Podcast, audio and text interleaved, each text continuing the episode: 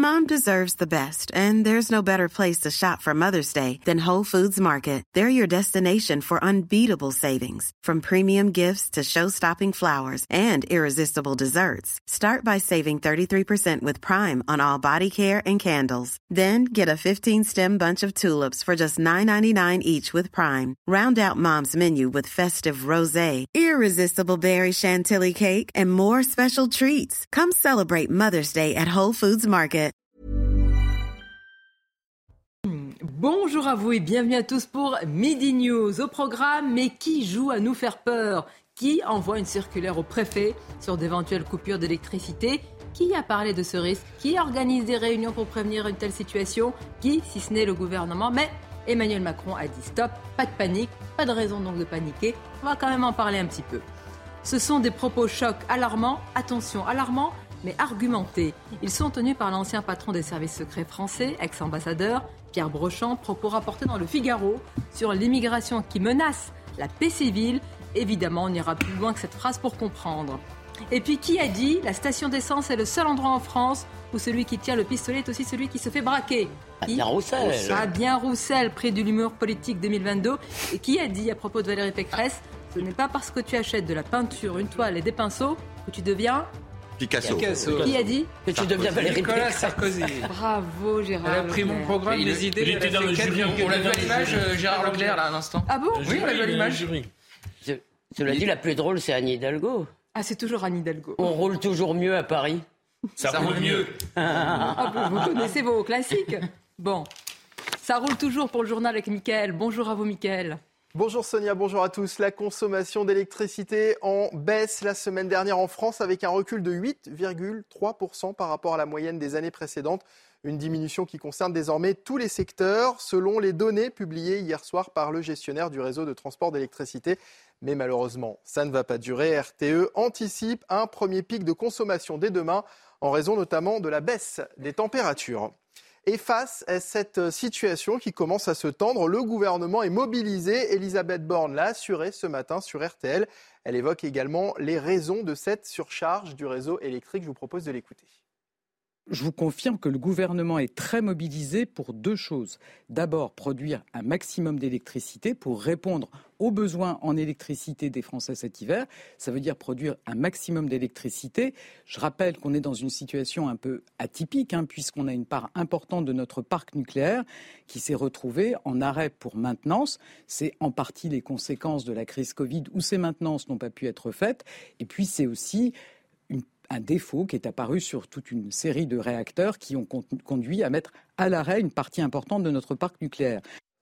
Grève à la SNCF, pas de mobilisation massive aujourd'hui, mais la perspective d'une fin d'année tendue, alors que s'ouvrent ce mercredi les négociations sur les salaires qui s'annoncent capitales pour le groupe public qui veut éviter les perturbations pendant les fêtes. Ce week-end, des annulations restent cependant possibles sur certains euh, TGV, notamment sur l'axe Paris-Lyon.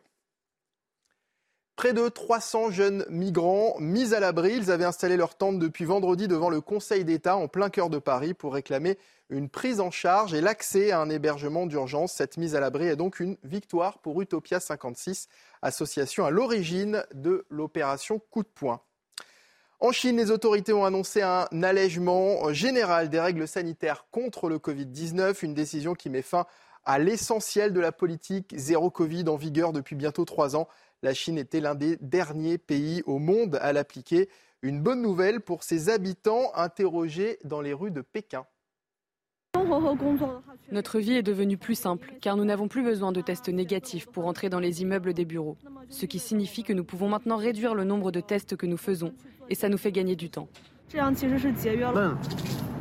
Ce qui me dérangeait le plus, c'était l'ennui quand j'étais enfermé à la maison. Maintenant, les mesures sont allégées. Comme vous pouvez le voir, malgré leur assouplissement, les gens continuent à porter des masques et à se protéger lorsqu'ils sortent. Et puis au Qatar, on souffle un peu. Il n'y a pas de match avant vendredi, mais depuis hier et la victoire du Maroc face à l'Espagne, on connaît, ça y est, toutes les affiches des quarts de finale de ce mondial. On voit ça avec Saïd El Abadi. Oui, les supporters marocains et portugais ont dû bien dormir après la qualification de leur équipe hier soir. Vainqueur de l'Espagne au tir au but, le Maroc rallie donc les quarts de finale de la Coupe du Monde du jamais vu pour, euh, dans son histoire pour les Marocains. Ce n'est d'ailleurs que la quatrième nation africaine à y, à y, parvenir après le Cameroun en 90, le Sénégal en 2002 et le Ghana en 2010.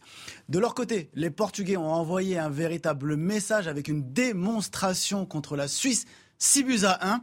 Les Portugais euh, se retrouvent évidemment favoris euh, de, cette compétition en montrant vraiment euh, les muscles euh, et surtout face à leur adversaire, prochain adversaire qui sera le Maroc. Donc, et du coup, on connaît toutes les affiches des quarts de finale, comme vous pouvez le voir. Vendredi, il y aura Croatie-Brésil, Pays-Bas-Argentine et samedi surtout Maroc-Portugal et le très attendu Angleterre-France. En attendant, vous l'avez dit, pas de match ce jour et demain. Merci Saïd, journaliste du service sport de CNews. Et voilà pour l'actualité. Place à présent à Midi News. C'est parti avec Sonia Mabrouk et ses invités. Mais cher Michael, il y a un match, si ça se trouve, là, entre nos invités, mais toujours courtois, élégant, n'est-ce pas? Ah bah oui, non, pas je de vous carton préviens, rouge. parce que j'ai pas de voix aujourd'hui. Donc regardez, j'ai fini la plaquette là pour ça. J'ai un thé avec du miel. Donc s'il vous plaît, ne me On faites pas élever la voix. profiter. Nous allons être, Ah oui. Nous, nous allons être des mercredistes feutrés. Et on accueille le mercredi Gérard Leclerc qui nous fait l'amitié et le plaisir d'être là. Je vois que ça vous ravit. Merci d'être là. J'en suis, ravi à mon tour. Olivier D'Artigol est avec nous. Bonjour. à vous, notre journaliste politique, Gauthier Lebret, l'avocat Carbon de Seine. maître. Bonjour Sonia. Et Elisabeth Lévy qui avait montré la une de Causeur avec Jérôme Sainte-Marie. Euh, il, il est aujourd'hui, il était, euh, il était. euh, Il est- il n'est pas adhérent du. RN, mais D'accord. maintenant il, il s'occupe de la formation de leurs élus. D'accord, spécialiste des sondages aussi, qui avait écrit sur les différents blocs hein, euh, français, Bloc élitaire, bloc élitaire, populaire. etc. Bon, je vous demande de vous arrêter. C'est de qui Balladur. Ça, c'était une baladure. Vous connaissez tout. 95. Je vous demande d'arrêter de propager des scénarios de la peur. Parce qu'évidemment, Emmanuel Macron, mis à part le patron d'Enedis, peut-être, peut-être qu'il visait aussi les médias. Peut-être aussi. En tous les cas, il ne parlait pas de ses ministres. Ah, Mais bon c'est- Non. Et pourtant, Gauthier Lebret, rappelez-nous quand même un petit peu le, déroulé des choses factuelles, s'il vous plaît. Tout part d'une circulaire envoyée au préfet qui euh, demande au préfet de se préparer en cas de coupure. Circulaire validée par qui? Par le Conseil des ministres. Qui préside le Conseil des ministres? Emmanuel Macron. Euh, le lendemain, Papendiaï, ministre de l'Éducation nationale, dit quoi? Il n'y aura pas école le matin s'il y a des coupures d'électricité. Donc qui euh, a distillé cette peur dans la population, si ce n'est le gouvernement? Alors effectivement, on peut parler du porte-parole d'Enedis qui, euh, à mon avis, va plus porter la parole nulle part pendant un petit moment après ce qu'il a dit sur euh, les personnes sous respirateur qui ne seraient pas exemptées. Mais j'ai envie de dire, c'est pas 100% de sa faute. Il a sa colonne, personne exempté, personne non exempté. Il fait euh, ce qu'on lui demande de faire. Il Il a est été délestable hein, maintenant. Voilà délestable. Et c'est détestable, surtout ce qu'il a dit. mot est hein. Détestable, c'est quand même- oui. voilà. Bon, allez-y. Et il a été, euh, paraît-il, recadré. Enfin, Enedis a été recadré, c'est ce qu'a dit Agnès Pannier-Runacher euh, ce matin, qu'elle avait pris son téléphone pour appeler Enedis et les recadrer. Mais euh, Emmanuel Macron, il essaie aussi de mettre ça quelque part sur le dos de la guerre en Ukraine. Il l'a redit hier euh, lors de euh, sa prise de parole, c'est en Albanie, je crois. Et euh, sauf que la guerre en Ukraine, quel est le rapport entre la guerre en Ukraine et les 20 réacteurs qui sont à l'arrêt aujourd'hui? Quel est le rapport entre la guerre en Ukraine et la réouverture de la centrale à charbon de Saint-Avold? Quel est le rapport entre la guerre en Ukraine et l'énergie, l'électricité qu'on est en, Non, train d'appeler prix, oui, sur Non, le prix, le prix, le du gaz. Sur le, Le prix du gaz, il y a un rapport. un- oui. Le prix du gaz influe sur le prix de mais l'électricité si on rouvre- si à cause de la directrice, euh, de la directive sûr. idiote. Bien sûr, je parle de, la, de cette centrale à charbon qu'on a fait le choix de rouvrir. Vous savez très bien pourquoi on a fait le choix de la rouvrir. Parce qu'il y a 20 réacteurs nucléaires à l'arrêt. Mais- Pas tant parce qu'il y a Que la dit guerre en Ukraine. c'est qu'aujourd'hui, vous avez des scénarios, vous avez des réunions dans les transports, dans les écoles, euh, tout le monde s'y prépare, vous avez des maires qui sont tapés dans les moi, je hôpitaux. Donc on ne peut pas dire que les scénarios de la peur ne sont Non, pas moi, je étudiés ni Je évoqués. propose qu'on organise un séminaire de coaching pour le gouvernement et Emmanuel Macron pour les réunir, les rassembler, qu'ils se parlent. Parce qu'apparemment, il n'est pas du tout au courant de ce qui se passe à l'étage en dessous. Non, il se moque de nous. Ou alors il a sifflé la fin de la moque- Il se récréation. moque de nous. Parce Circulaire fait, validée en Conseil des Bah, ministres. écoutez, Qui préside le Conseil des ministres Non, mais, si c'est Emmanuel euh, surtout, on ne peut pas reprocher pour le coup au gouvernement, et c'est là de ce point de vue-là, effectivement, on ne comprend pas très bien euh, ce que dit Macron. Je veux dire, pour une fois que le gouvernement semble anticiper, ce serait quand même Et- une mauvaise querelle. le problème, Gérard, le problème, Gérard, c'est a- on lui bien. a suffisamment reproché à juste titre Anticiper, c'est bien. Ah, Dramatiser, c'est moins Oui, bien. mais alors c'est là où la, la- la- la frontière, à partir du moment où vous anticipez, par définition, vous, vous imaginez le pire. C'est la logique de l'anticipation. Très bien. C'est peut-être que peut-être qu'à l'arrivée, il y aura aucun délestage. Si l'hiver est très doux, c'est pas inimaginable. Et même s'il y a des délestages, ce sera sur, dit-on, aujourd'hui, entre 0 et 5 jours. Mais je... Donc c'est pas non plus là. Mais en même temps, il faut l'imaginer, il faut l'anticiper. Je vous annonce une chose, en tout cas, la crise énergétique ne date pas de la guerre en Ukraine, quand bien même la guerre en Ukraine a euh, euh, aggravé la situation du fait que le prix de l'énergie est adossé à celui du gaz dans un montage sur lequel il faudrait revenir et qu'il faudrait contester. Mais il y aura euh, des, crises à venir. J'ai été, moi, euh, spectaculairement marqué la semaine dernière par le témoignage de deux maires à l'échelle de mon territoire, Jurançon et Gélos, où quasiment les, maires les larmes aux yeux, ces maires disent voilà ce qui se passe à l'échelle de nos communes. Ça, ça et ça, on va plus pouvoir le faire. Ça, on essaie de l'assurer encore, mais combien de temps ça va durer Mais pour des raisons, pardon, pour des raisons de facture énergétique. Pour des raisons de facture, pas pour des raisons de pénurie. moi, je vous dis, c'est peut-être une prochaine très grosse secousse dans notre pays. Bon, écoutez, pas qu'on le veuille ou non, il y a quand même le fait qu'il n'y ait plus de gaz euh, de gaz russe, ça et, d'ailleurs pas seulement. Je crois du gaz, pas également. Mais je croyais qu'on n'était pas dépendant au gaz russe. On est dépendant du gaz arrivant en France, il y en avait 20 Non mais on va pas refaire le débat. On a sabordé. Elisabeth, on a sabordé notre nucléaire. Mais oui, c'est qu'est-ce qui va se passer pour ceux qui nous regardent. Qui a dit la phrase importante si nos 20 réacteurs n'étaient pas ah bah tous en maintenance, on n'aurait pas. C'est pas un détail, Gérard. Bah non, c'est pas dit que c'était un détail. J'ai dit qu'il y avait les deux. Emmanuel Macron. Dit qu'il y a les deux. Bien évidemment que s'il va, mais une fois que vous avez dit. Oui, mais pourquoi la Belgique va pas avoir euh, de coupure d'électricité? Pourquoi est-ce qu'on parle pas de coupure d'électricité en Allemagne? Pourquoi est-ce qu'il n'y a qu'en France En Allemagne, il y a d'autres. En Allemagne, ils savaient très bien qu'en Allemagne. Ils ont été aussi par la à cause de la guerre en Allemagne, et on leur reproche suffisamment, ils, sont, ils ont rouvert toutes les centrales à charbon. Oui, et on, Donc, et on, bien, on leur achète leur électricité produite au charbon.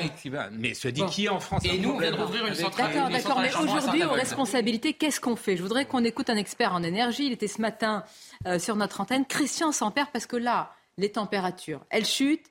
Euh, je crois que c'est à partir de lundi, hein, il y a un pic qui est euh, annoncé oui, donc euh, L'hiver va pas du tout être doux, ça va être justement un été. Un, Mais vous avez des bonnes nouvelles hiver, parfois, un hiver vous faites même la météo donc, en plus, le gouvernement n'a pas de chance. on écoute cet expert. S'il vous plaît, s'il vous plaît. C'est possible, mais on n'en sait rien. On l'écoute. Vous êtes un très grand météo. à peu près une dizaine d'années, aussi bien en France, mais aussi bien en Europe, on a arrêté un certain nombre de moyens de production pilotables. L'Allemagne a évidemment arrêté énormément de nucléaire. Nous aussi, donc Madame Borne, d'ailleurs, se félicitait de l'arrêt de, Fessenheim euh, il, y a, quelques années, en 2020. Euh, donc ça, ce sont tous des moyens euh, de production pilotables, en plus bas carbone, c'est-à-dire qui n'émettent pas de, CO2 et qui, participent à la lutte contre le réchauffement climatique, ont été arrêtés. Et en fait, depuis à peu près une dizaine d'années, eh bien, on va dire, l'idéologie verte a, prévu de remplacer les moyens pilotables par des moyens aléatoirement intermittents. mais on sait tout ça. En, euh, je veux dire, à longueur de plateau, on a dit malheureusement ce qui, les décisions, euh, les mauvaises décisions sur le nucléaire. Moi, je veux savoir maintenant, est-ce qu'il y a un plan? Oui, mais L'ex-patron de GDF. Oui, mais, on ne va pas battre notre non, mais en termes politiques, non, ce que je veux dire, c'est qu'en termes politiques, si ils avaient assumé une forme de responsabilité, je pense ah. que la pilule passerait quand même beaucoup mieux. Euh, je veux dire, les gens en ont marre, ils ont l'impression qu'on se moque d'eux, qu'on vient nous, euh, nous morigéner toute la journée, consommer moins, etc., sans jamais dire, bon, on a pris des mauvaises décisions. Monsieur de 16. Oui, je suis assez d'accord parce que ça ah nous rappelle étrangement, ça nous rappelle étrangement la communication gouvernementale en temps de Covid. Qu'est-ce que c'est qu'une communication anxiogène? C'est une communication qui vient pallier une carence de préparation l'État ne communique jamais de façon anxiogène quand il a euh, les armes pour faire face à une crise. Et quand il crée de l'anxiété, c'est pour euh, détourner l'attention et contraindre l'opinion publique à adhérer à ce qui sera une solution dégagée plus tard. C'est Machiavel. Non, c'est pas Machiavel, c'est l'incurie. Euh, c'est-à-dire que l'État, exactement. C'est-à-dire que quand l'État n'a pas de plan à proposer, il prépare l'opinion publique à accepter, sans trop la débattre, la solution qu'il dégagera ultérieurement. Quand l'État a un plan, il le propose immédiatement. Et ce qui permet d'esquiver le débat sur la responsabilité propre des décideurs de l'action publique, c'est précisément de créer de l'anxiété. Mais le plan du gouvernement, c'est de dire euh, consommer moins, euh, décaler l'utilisation des, plaques chauffantes électriques. C'est pas un plan d'inciter les individus à moins consommer quand soi-même, en tant qu'acteur public, on ne consomme pas moins. Je vous renvoie à ce qu'on voit aujourd'hui comme lumière allumée dans les bureaux d'établissements publics. J'étais à l'Assemblée nationale hier. Ça caille. Ça caille. Hein. ça caille. Tous les députés le disent. Ils doivent faire 19 degrés maximum il fait très froid. C'est pour ça que vous êtes avec votre parka et tout. J'avais pas de parka, je faisais dans une écharpe. La réalité, c'est qu'il y a une défaillance. La France n'a pas suffisamment investi, mais depuis longtemps, depuis une quinzaine ou une vingtaine d'années, dans, dans l'énergie. Je vous rappelle que sur le renouvelable, on est... non, arrêtez de dire sur le nucléaire. Dans l'énergie, on, commence déjà par le, par le renouvelable. Le renouvelable, on avait fait un objectif qui était fixé à 23% de la consommation. On est à 19%. Donc on a 4 points de retard et on est dans le peloton de queue des pays. Attends, si je peux terminer. Dans le, dans le, pays, dans, dans, parmi les pays européens, on est dans le 20 Sur le nucléaire, effectivement, il y a eu, d'une part, il y a quand même, faut quand même rappeler que le nucléaire, on ne peut pas dire qu'on n'a rien fait. Je vous rappelle qu'on a lancé en 2007, on a, on a lancé en 2007, 14 réacteurs. on a lancé en 2007 l'EPR de Flamanville. Il devait fonctionner en 2012. On est en 2022, il ne fonctionnait pas. Il devait coûter 3 milliards et demi. On est à 19 milliards. Donc, il y a quand même, je, je jette la pierre à personne. il y a eu un problème. et quand, mais on avait la plus belle filière d'excellence.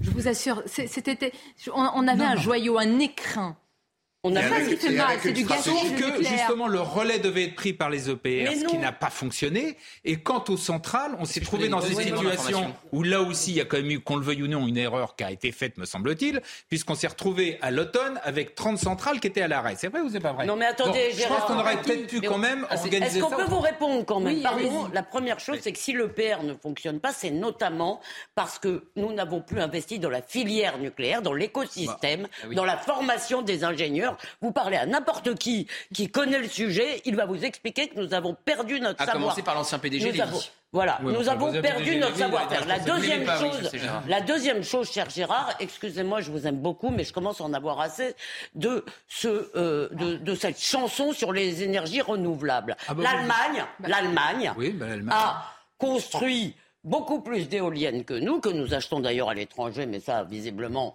c'est pas grave. Euh, L'Allemagne a construit beaucoup plus d'éoliennes que nous, en dehors du fait que ça massacre les paysages et que les gens n'en veulent pas, ce qui est quand même un problème. Je veux dire, ça ne les empêche pas d'avoir dû réouvrir, rouvrir, rouvrir, pardon, euh, leur euh, centrale à charbon. Donc, tous les spécialistes de l'énergie le disent. Il y a eu un, un, lobby des renouvelables qui nous explique que ça va être la panacée. On va Elisabeth, on va être. Mais Emmanuel Macron a donné lui-même la solution. Il a complètement changé de braquet. Il a le bateau France il l'a il complètement changé, il a réinvesti dans le nucléaire, mais on a perdu des années. Bah, mais je ne sais pas pourquoi on débat. Mais le fait de réinvestir dans le nucléaire ne veut pas dire qu'on ne va pas réinvestir dans le, dans le renouvelable. Enfin, vous êtes, si vous prenez au niveau mondial les investissements qui sont faits, ils sont beaucoup, beaucoup plus importants dans le renouvelable que dans le nucléaire. Le nucléaire, c'est 10% des investissements énergétiques dans le monde. Mais le renouvelable, c'est beaucoup plus. Je ne dis pas qu'il faut abandonner le nucléaire. Bien évidemment qu'on a besoin du nucléaire. Mais ne dites pas non plus, comme, comme je l'entends, que le renouvelable, ça ne marche pas et qu'il ne faut pas le faire. Enfin, c'est aberrant, votre position. Gérard, Gérard, vous êtes d'accord, vous êtes journaliste politique oui. qu'il y a eu un volte-face d'Emmanuel Macron sur la question du nucléaire? Non, mais il y a eu... Non, il n'y a pas eu de volte-face d'Emmanuel Macron Attention, sur la question on a du tous nucléaire? les extraits. Hein. Non, mais bien sûr. Ah, Parce que je rappelle quand même qu'il voulait fermer 14 réacteurs. Il a fait voter une loi pour en fermer deux par an. Ça avait commencé avec Fessenheim. Loi qui depuis est suspendue, même si elle est toujours euh, en vigueur. Et il voulait passer euh, la part du nucléaire dans le mix électrique à 50%. volte-face, complet. Maintenant, il veut ouvrir des mini-centrales nucléaires. Non, non, sur l'idée du mix, d'avoir un mix plus équilibré, ça, ça, reste euh, sur la table. Je suis pas sûr que si vous lui demandez aujourd'hui s'il veut arriver au nucléaire à 50%, à 50%, à 52% du nucléaire, c'était une situation qui, euh, qui, qui, posait également. Il y a eu un volte-face très clair. Il y a un juge de paix entre vous. Olivier D'Artigol, allez-y, prenez la parole. Les archives, les archives qu'on présente régulièrement sur CNews montrent que certaines prises de position politique dans les années euh, récentes ont été pour la filière nucléaire, qui a en effet été une filière d'excellence qu'il faisait à l'échelle du monde euh, l'envie de, beaucoup de puissance, euh, des prises de décision ont affaibli euh, structurellement cette filière industrielle. Je prends systématiquement un exemple parce que des copains m'en parlent du syndicat CGT sur cette filière. Ils me disent, tu te rends compte, Olivier, on fait venir des soudeurs pour justement réparer ces, réacteurs et ces failles de pays étrangers parce qu'on ne les a plus formés. Donc quand vous prenez une, une décision politique de rééquilibrer le mix énergétique, ça, je l'entends. Ça, je l'entends. Il fallait, il fallait monter. il fallait, il fallait simplement. Ça a été idéologiquement. Moi, je suis favorable. Regardez ce que fait Biden aujourd'hui sur les énergies renouvelables. Il prend la main avec, avec, son, avec son plan. Mais il ne fallait pas que cela soit vécu comme une mise en cause de l'avenir de la filière. Et c'est ce qui s'est Donnez-moi une raison pour laquelle on a fermé Fessenheim. Mais une raison. Parce qu'on pensait que le père de Flamanville allait prendre le relais. Aussi. Elle pouvait continuer. elle pouvait continuer. Elle a été Il y avait quand même de vrais problèmes. Si, L'équivalent de Fessenheim vous avez, si aujourd'hui, si aujourd'hui vous avez encore 20 centrales 20 centrales qui sont à l'arrêt dans la situation où on est. Et je rappelle qu'au mois de septembre-octobre, on était à plus de 30 centrales. C'est quand même qu'il y, a un petit problème de vieillissement des centrales. Je vous confirme. Oui, il y a de la corrosion, il y a des problèmes. Et, alors, quant au nucléaire, et le dire que le nucléaire, c'est le truc. Le, nucléaire, c'est un truc indépassable. Ah Excusez-moi, il y a beaucoup, il y a beaucoup de, de, de, de, sujets également avec le nucléaire. Je vous rappelle que le nucléaire, Qu'est-ce qui fournit le, le, le, le combustible, l'uranium enrichi? Ça vient d'où? Il y en a 30% qui vient de Russie aujourd'hui. Mmh. Rosatom. Vous pensez que c'est quelque chose de sérieux? 30%. Mais vous quant pensez à l'uranium lui-même, il vient notamment de, du Niger, du Kazakhstan, etc., qui sont des pays sur lesquels on le moins qu'on J'ai plus de voix, aidez-moi. Je la perds. Carbone 16, Attendez, il y, a, il y a deux sujets en réalité dans ce que vous abordez. Le premier sujet, c'est de savoir pourquoi l'État n'a pas de plan. C'est précisément parce qu'il avait un plan. Il y avait l'État stratège avant, qui avait développé la, filière nucléaire et la pérennisait, et que comme le politique est venu contrarier le plan étatique de développement de la souveraineté énergétique française, aujourd'hui nous la perdons.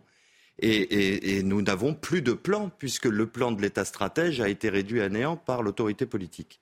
La deuxième chose, le vrai problème du nucléaire, c'est pas du tout sa source d'approvisionnement. Pardonnez-moi, je suis pas d'accord avec vous. Non, le vrai problème, c'est l'enfouissement. C'est le déchet nucléaire, le vrai problème pour les générations à venir. Ben oui. c'est surtout qu'on fournit des solutions le nucléaire et qu'on aurait eu nos centrales, on aurait eu Fessenheim, même si c'est l'arbre qui cache un peu la forêt. Ça ne changeait rien. C'est 3% de l'ensemble de la production électrique française. Et vous avez 20% des centrales qui 20 20 centrales qui sont fermées. Avec la CGT de Fessenheim. Mais elles ne sont pas fermées par obsolescence. Elles sont fermées par décision politique. elles sont fermées, euh, c'est obligatoire, il fallait le faire.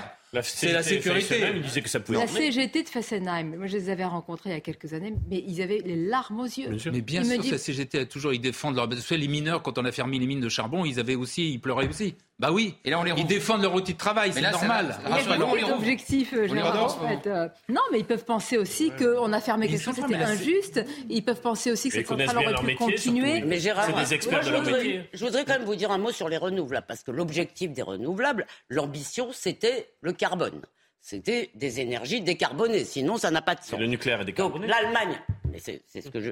L'Allemagne, qui a donc, elle, qui ne sera pas euh, pénalisée par euh, l'Union européenne, parce que je vous rappelle que nous, on doit payer 500 briques euh, d'amende parce qu'on n'a pas fait assez de renouvelables. L'Allemagne, qui, elle, ne sera pas pénalisée, fait une énergie beaucoup plus émettrice de CO2 que nous lui achetons d'ailleurs. À prix d'or? À prix d'or, à prix d'or fixé à cause de l'Allemagne et du prix du gaz, ah on devient dingue.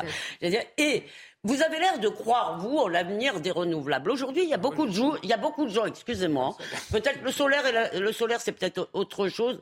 J'ai moins étudié le sujet. Mais sur les éoliennes, je vous assure que il y a de plus en plus de gens qui en reviennent et on se rend compte, vous avez l'air de penser qu'il n'y a un lobby que nucléaire. Il y a un énorme lobby des renouvelables, il y a un énorme lobby des éoliennes et surtout, vous ne m'avez toujours pas répondu à l'argument démocratique, les gens n'en veulent pas. Mais il y a surtout un lobby anti-nucléaire qui a infiltré depuis des années. Je vous renvoie à l'excellent livre de Bernard Accoyer. Absolument. Ah oui. Oui, oui, mais je l'ai lu. Mais je, de toute façon, non, mais soyons clairs. Mais ça vous a pas soyons clairs. Je, de toute façon, mon, mon, avis n'a pas grande importance, mais ah bah, je pense que dans le mix énergétique, bien évidemment qu'il faut du nucléaire. Là où je ne suis pas d'accord, c'est qu'il n'y a que le nucléaire. Moi, je parlais du mix Je vous rappelle, je ressouligne que l'essentiel aujourd'hui des investissements dans l'énergie se fait dans le renouvelable. Moi, quand je parlais... Attendez, s'il vous plaît, je voudrais qu'on écoute maintenant un témoignage forcément très fort. Vous l'avez sans doute écouté, c'était hier euh, dans Punchline, celui d'une dame, d'une patiente sous respirateur. Alors, ce qui m'intéresse, elle, elle témoigne de son angoisse. Elle, elle se place déjà dans le scénario de coupure. Et elle dit, voilà très concrètement, moi, ce qui va m'arriver. Elle s'appelle Malika Renex. Et moi, je me demande qui, euh, pour qu'elle tienne ce genre de discours, qui lui a instillé justement ce discours de la peur, si ce n'est, pardonnez-moi, les membres du gouvernement. Nous, nous n'avons commencé à débattre. quand même. De ce... Ah oui, oui, Monsieur Enedis. Est-ce que je peux dire une chose là-dessus, sur ce qu'a dit Monsieur Enedis Quand vous contactez le ministère de la Santé juste après cette interview, il dit exactement la même chose que le monsieur Denedis. Exactement. Sans doute de manière moins maladroite, mais, sur le fond. Exactement. Alors arrêtez de dire non, Gérard. Si vous voulez, je, dis pas de la même façon. Il ne le dit pas de la même façon, c'est exactement ce que je viens de dire. Non, mais moi, dire la ne le dit pas avec la, même maladresse. La question, mais sur le fond, est-ce qu'ils sont prioritaires? La réponse du ministère de la Santé, c'est non. Le secteur santé est très À l'époque. Ça a peut-être changé de peu. Le secteur santé est très On écoute cette dame, s'il vous plaît. Je ne peux pas respirer sans appareil. Donc, si je n'ai pas d'électricité, mon appareil ne fonctionne pas je ne peux plus respirer. Donc, euh, si je ne respire plus, c'est la mort, tout simplement. Si les personnes qui ne peuvent pas respirer normalement ne sont pas prioritaires, je ne vois pas qui est prioritaire. Et à ce moment-là, qu'on me donne le nom des personnes ou alors des groupes ou qui est prioritaire. Parce que nous, c'est vital. Si on n'a pas notre appareil, on meurt. Donc, à dire ça à notre famille, vous allez voir les réponses que vous allez avoir. Et toutes les familles en France, de toutes les personnes handicapées sous respirateur, devraient aussi se plaindre de ce monsieur et devrait démis de ses fonctions. Parce que honnêtement, ce qu'il a dit là, c'est horrible. Et horrible, franchement. Il devrait avoir honte. J'ai l'impression d'être dans un pays sous-développé. Pas développé du tout. En France, en 2022, voir ça, c'est une honte. C'est pour ça que je disais, imaginez déjà le préjudice moral, l'angoisse d'imaginer un tel scénario et de vivre dans la possibilité d'un d'un tel scénario. Je ne sais pas ce qu'on peut dire à cette dame. Et puis il y a autre chose quand même qui, me frappe dans le débat que nous avons sur ce plateau. Nous habitons la capitale. Il ne peut pas y avoir de coupure à Paris. Ah bah si, apparemment c'est plutôt épargné à Paris. Bah oui. Évidemment. Donc pardonnez-moi, est-ce qu'on n'a pas, on donne l'impression d'avoir un débat en disant oui, peut-être le nucléaire, etc. Mais on n'est pas touché, on n'est pas concerné. Bien sûr, le ah, Il faut le vivre dans sa chair. Hein. Alors là, bah, on est quand même. Euh, bon, on peut pas être concerné que par les choses qui nous arrivent directement. Oui, mais euh, pardon. on n'a pas de. Ne m'adressez pas à vous.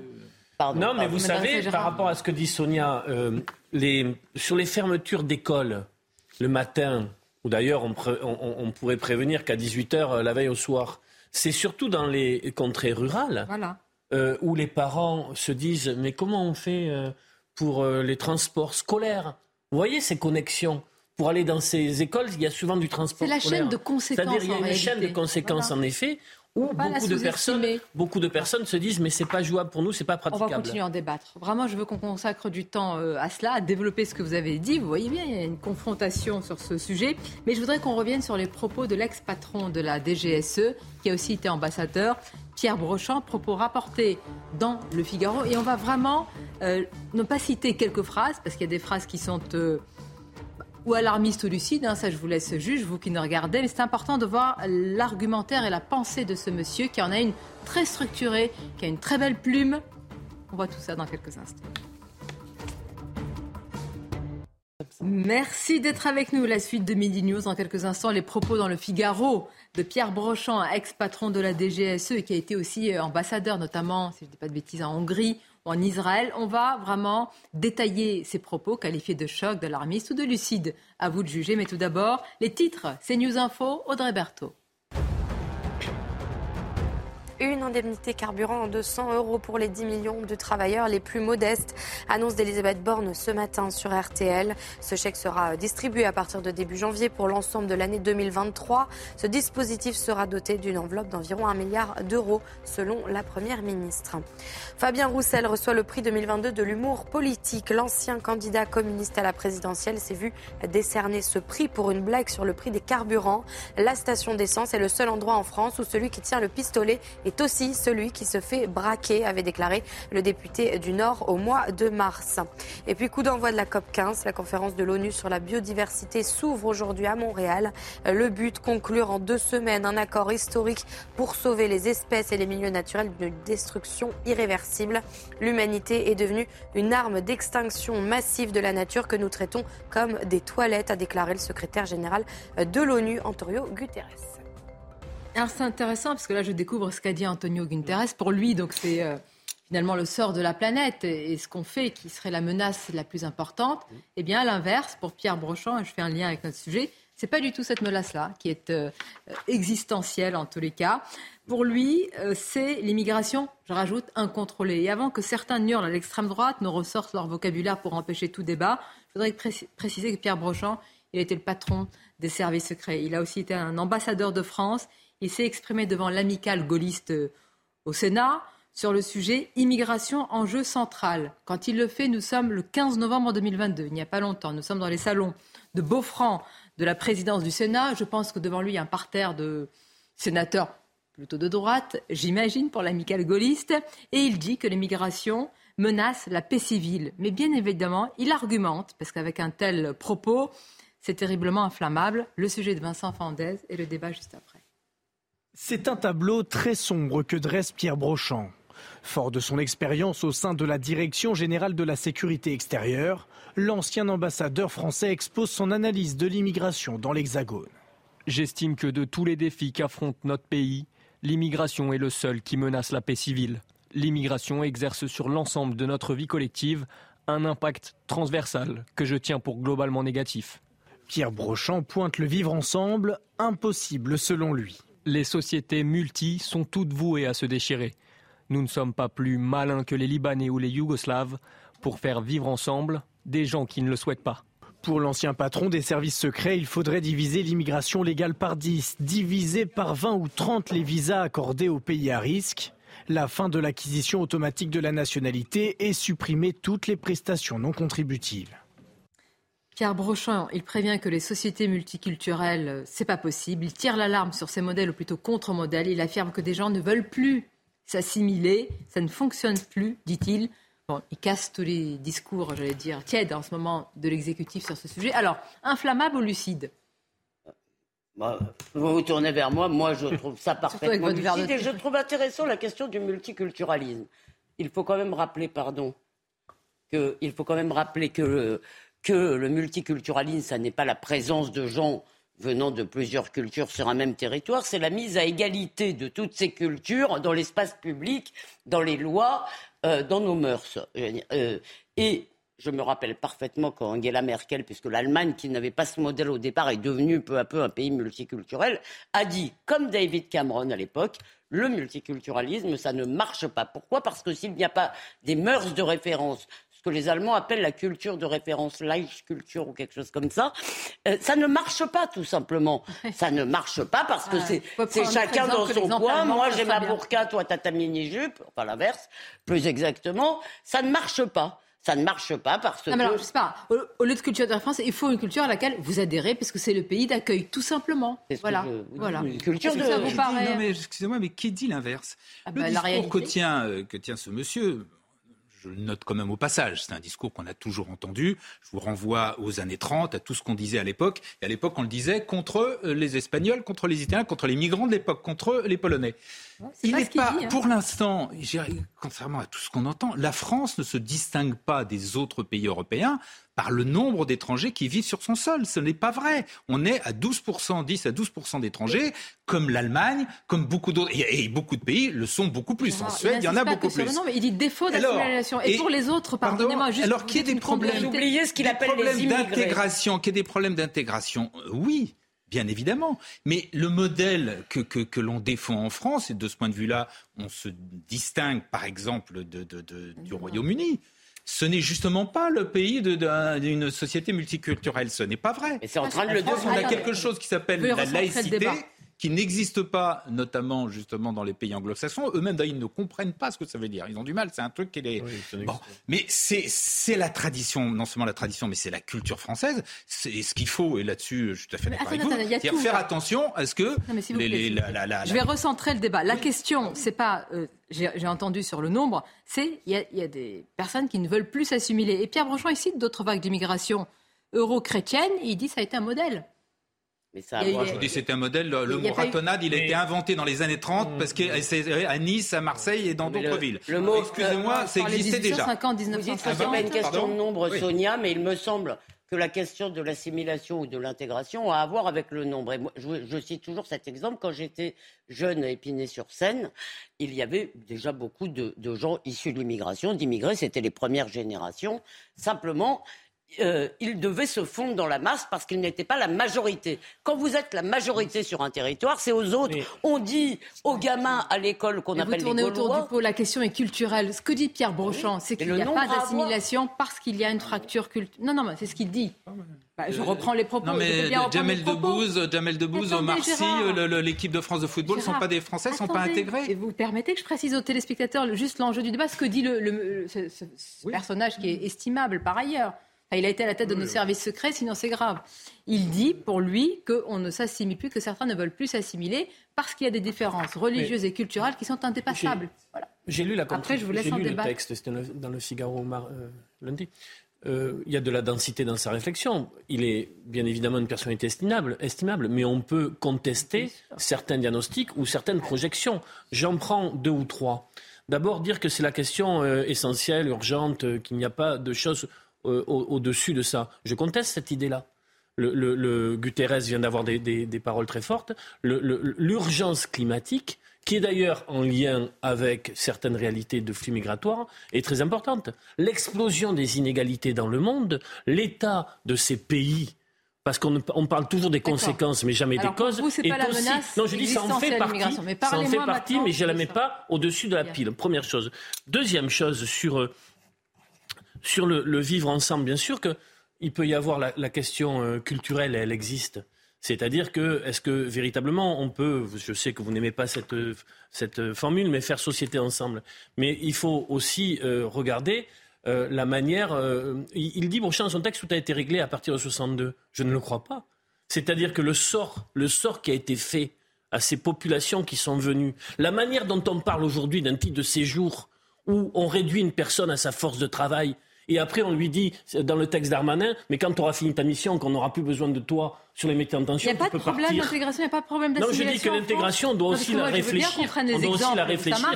L'intégration n'est pas qu'un problème euh, euh, qu'une culture serait pas assimilable. C'est aussi la situation faite à ces personnes dans nos pays. Non, Donc c'est la faute de la France. Mais non, je ne dis pas ça. Bah je dis que... c'est la manière non, je dis que ça s'est pas bien passé. Mais vous connaissez un ah. pays plus généreux que la France. Non, mais qui, est, qui est des problèmes d'intégration en France? Bien évidemment qu'on est concentré dans un certain nombre de, villes, oh de quartiers, une oh proportion d'immigrés beaucoup trop importante, bien sûr. Bien sûr, mais c'est pas à partir de ces difficultés qu'on a qu'il faut en tirer une règle générale en disant l'ensemble des populations étrangères qui viennent en France ne s'intégreront pas et vont provoquer la guerre civile. Vu le nombre, ce n'est plus possible. Et ben là, sur le nombre, je suis pas d'accord parce que je l'ai dit tout à l'heure, on n'a pas en France, contrairement à ce qu'il dit, on n'a pas d'une part le, nombre d'étrangers n'a pas énormément progressé et deuxièmement, et deuxièmement, il n'est pas supérieur en France à ce qu'il est ailleurs. Bon, alors, pardon, mais là, en revanche, on a des problèmes ponctuels et sérieux d'intégration. C'est des problèmes ponctuels qui durent depuis 40 ans. ce ne sont plus des problèmes ponctuels. Deuxièmement, vous savez très bien, quand on compte le nombre d'étrangers, vous avez la question du passeport qui existe, bien sûr, et vous avez ce qu'on appelle les immigrés, ce que l'INSEE appelle les immigrés, c'est-à-dire, je crois qu'on compte encore pendant deux générations, les gens issus de l'immigration récente, qui sont évidemment, si vous voulez, en termes... de papier?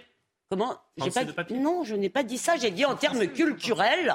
Vous comprenez bien quand vous allez dans un quartier, par exemple, vous allez dans n'importe quel, dans plein de quartiers de la Seine. Moi, à Épinay-sur-Seine, je veux dire, je suis sûr que la plupart sont français. D'accord? Il n'empêche que d'un point de vue culturel, vous n'êtes plus en France. C'est assez pacifique d'ailleurs. Ça peut être tout à fait sympathique. Il n'empêche, d'un point de vue culturel, quand vous avez des femmes voilées en grand nombre, quand vous avez des boucheries halal, que vous n'avez plus que des boucheries halal, que vous n'avez plus de charcuterie, je ne sais que sais-je encore. Deuxièmement, je vous trouve méprisant. Je vous trouve méprisant avec les gens qui sont arrivés en France. Excusez-moi, il y a des tas de gens qui s'en sont sortis. et, vous n'employez que des verbes à la forme passive. On leur a fait.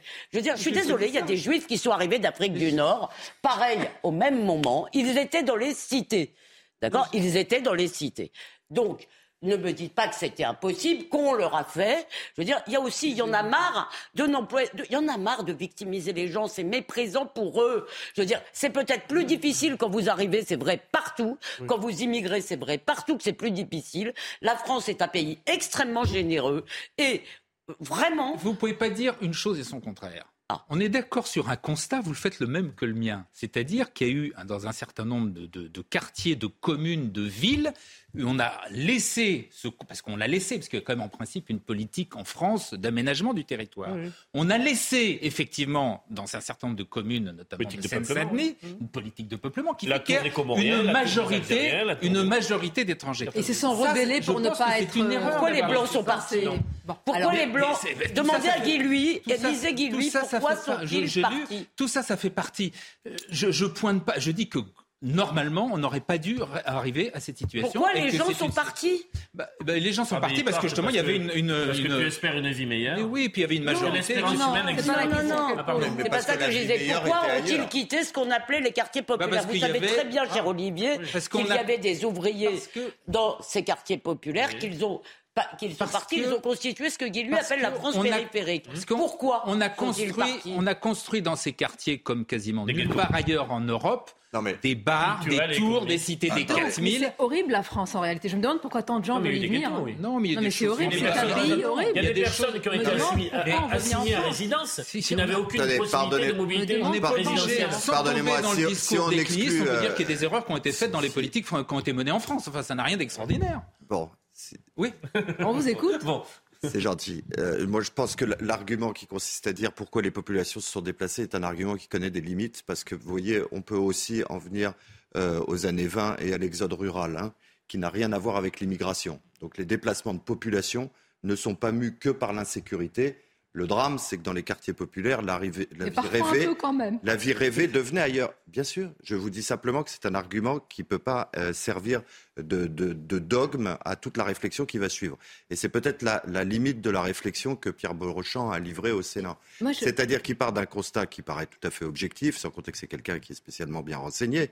Simplement, la difficulté pour arbitrer les projections politiques qu'il opère à partir de ces constats, c'est qu'il faudrait qu'on soit dans l'avenir et seul l'avenir pourra arbitrer pour être tout à fait précis, la faculté, la faculté, de, la faculté d'assimilation de nos compatriotes musulmans dans la République française. Il faut qu'on donne la chair au mot. Quand vous dites assimilation ou intégration, je... Non, mais je vais vous poser une question véritablement.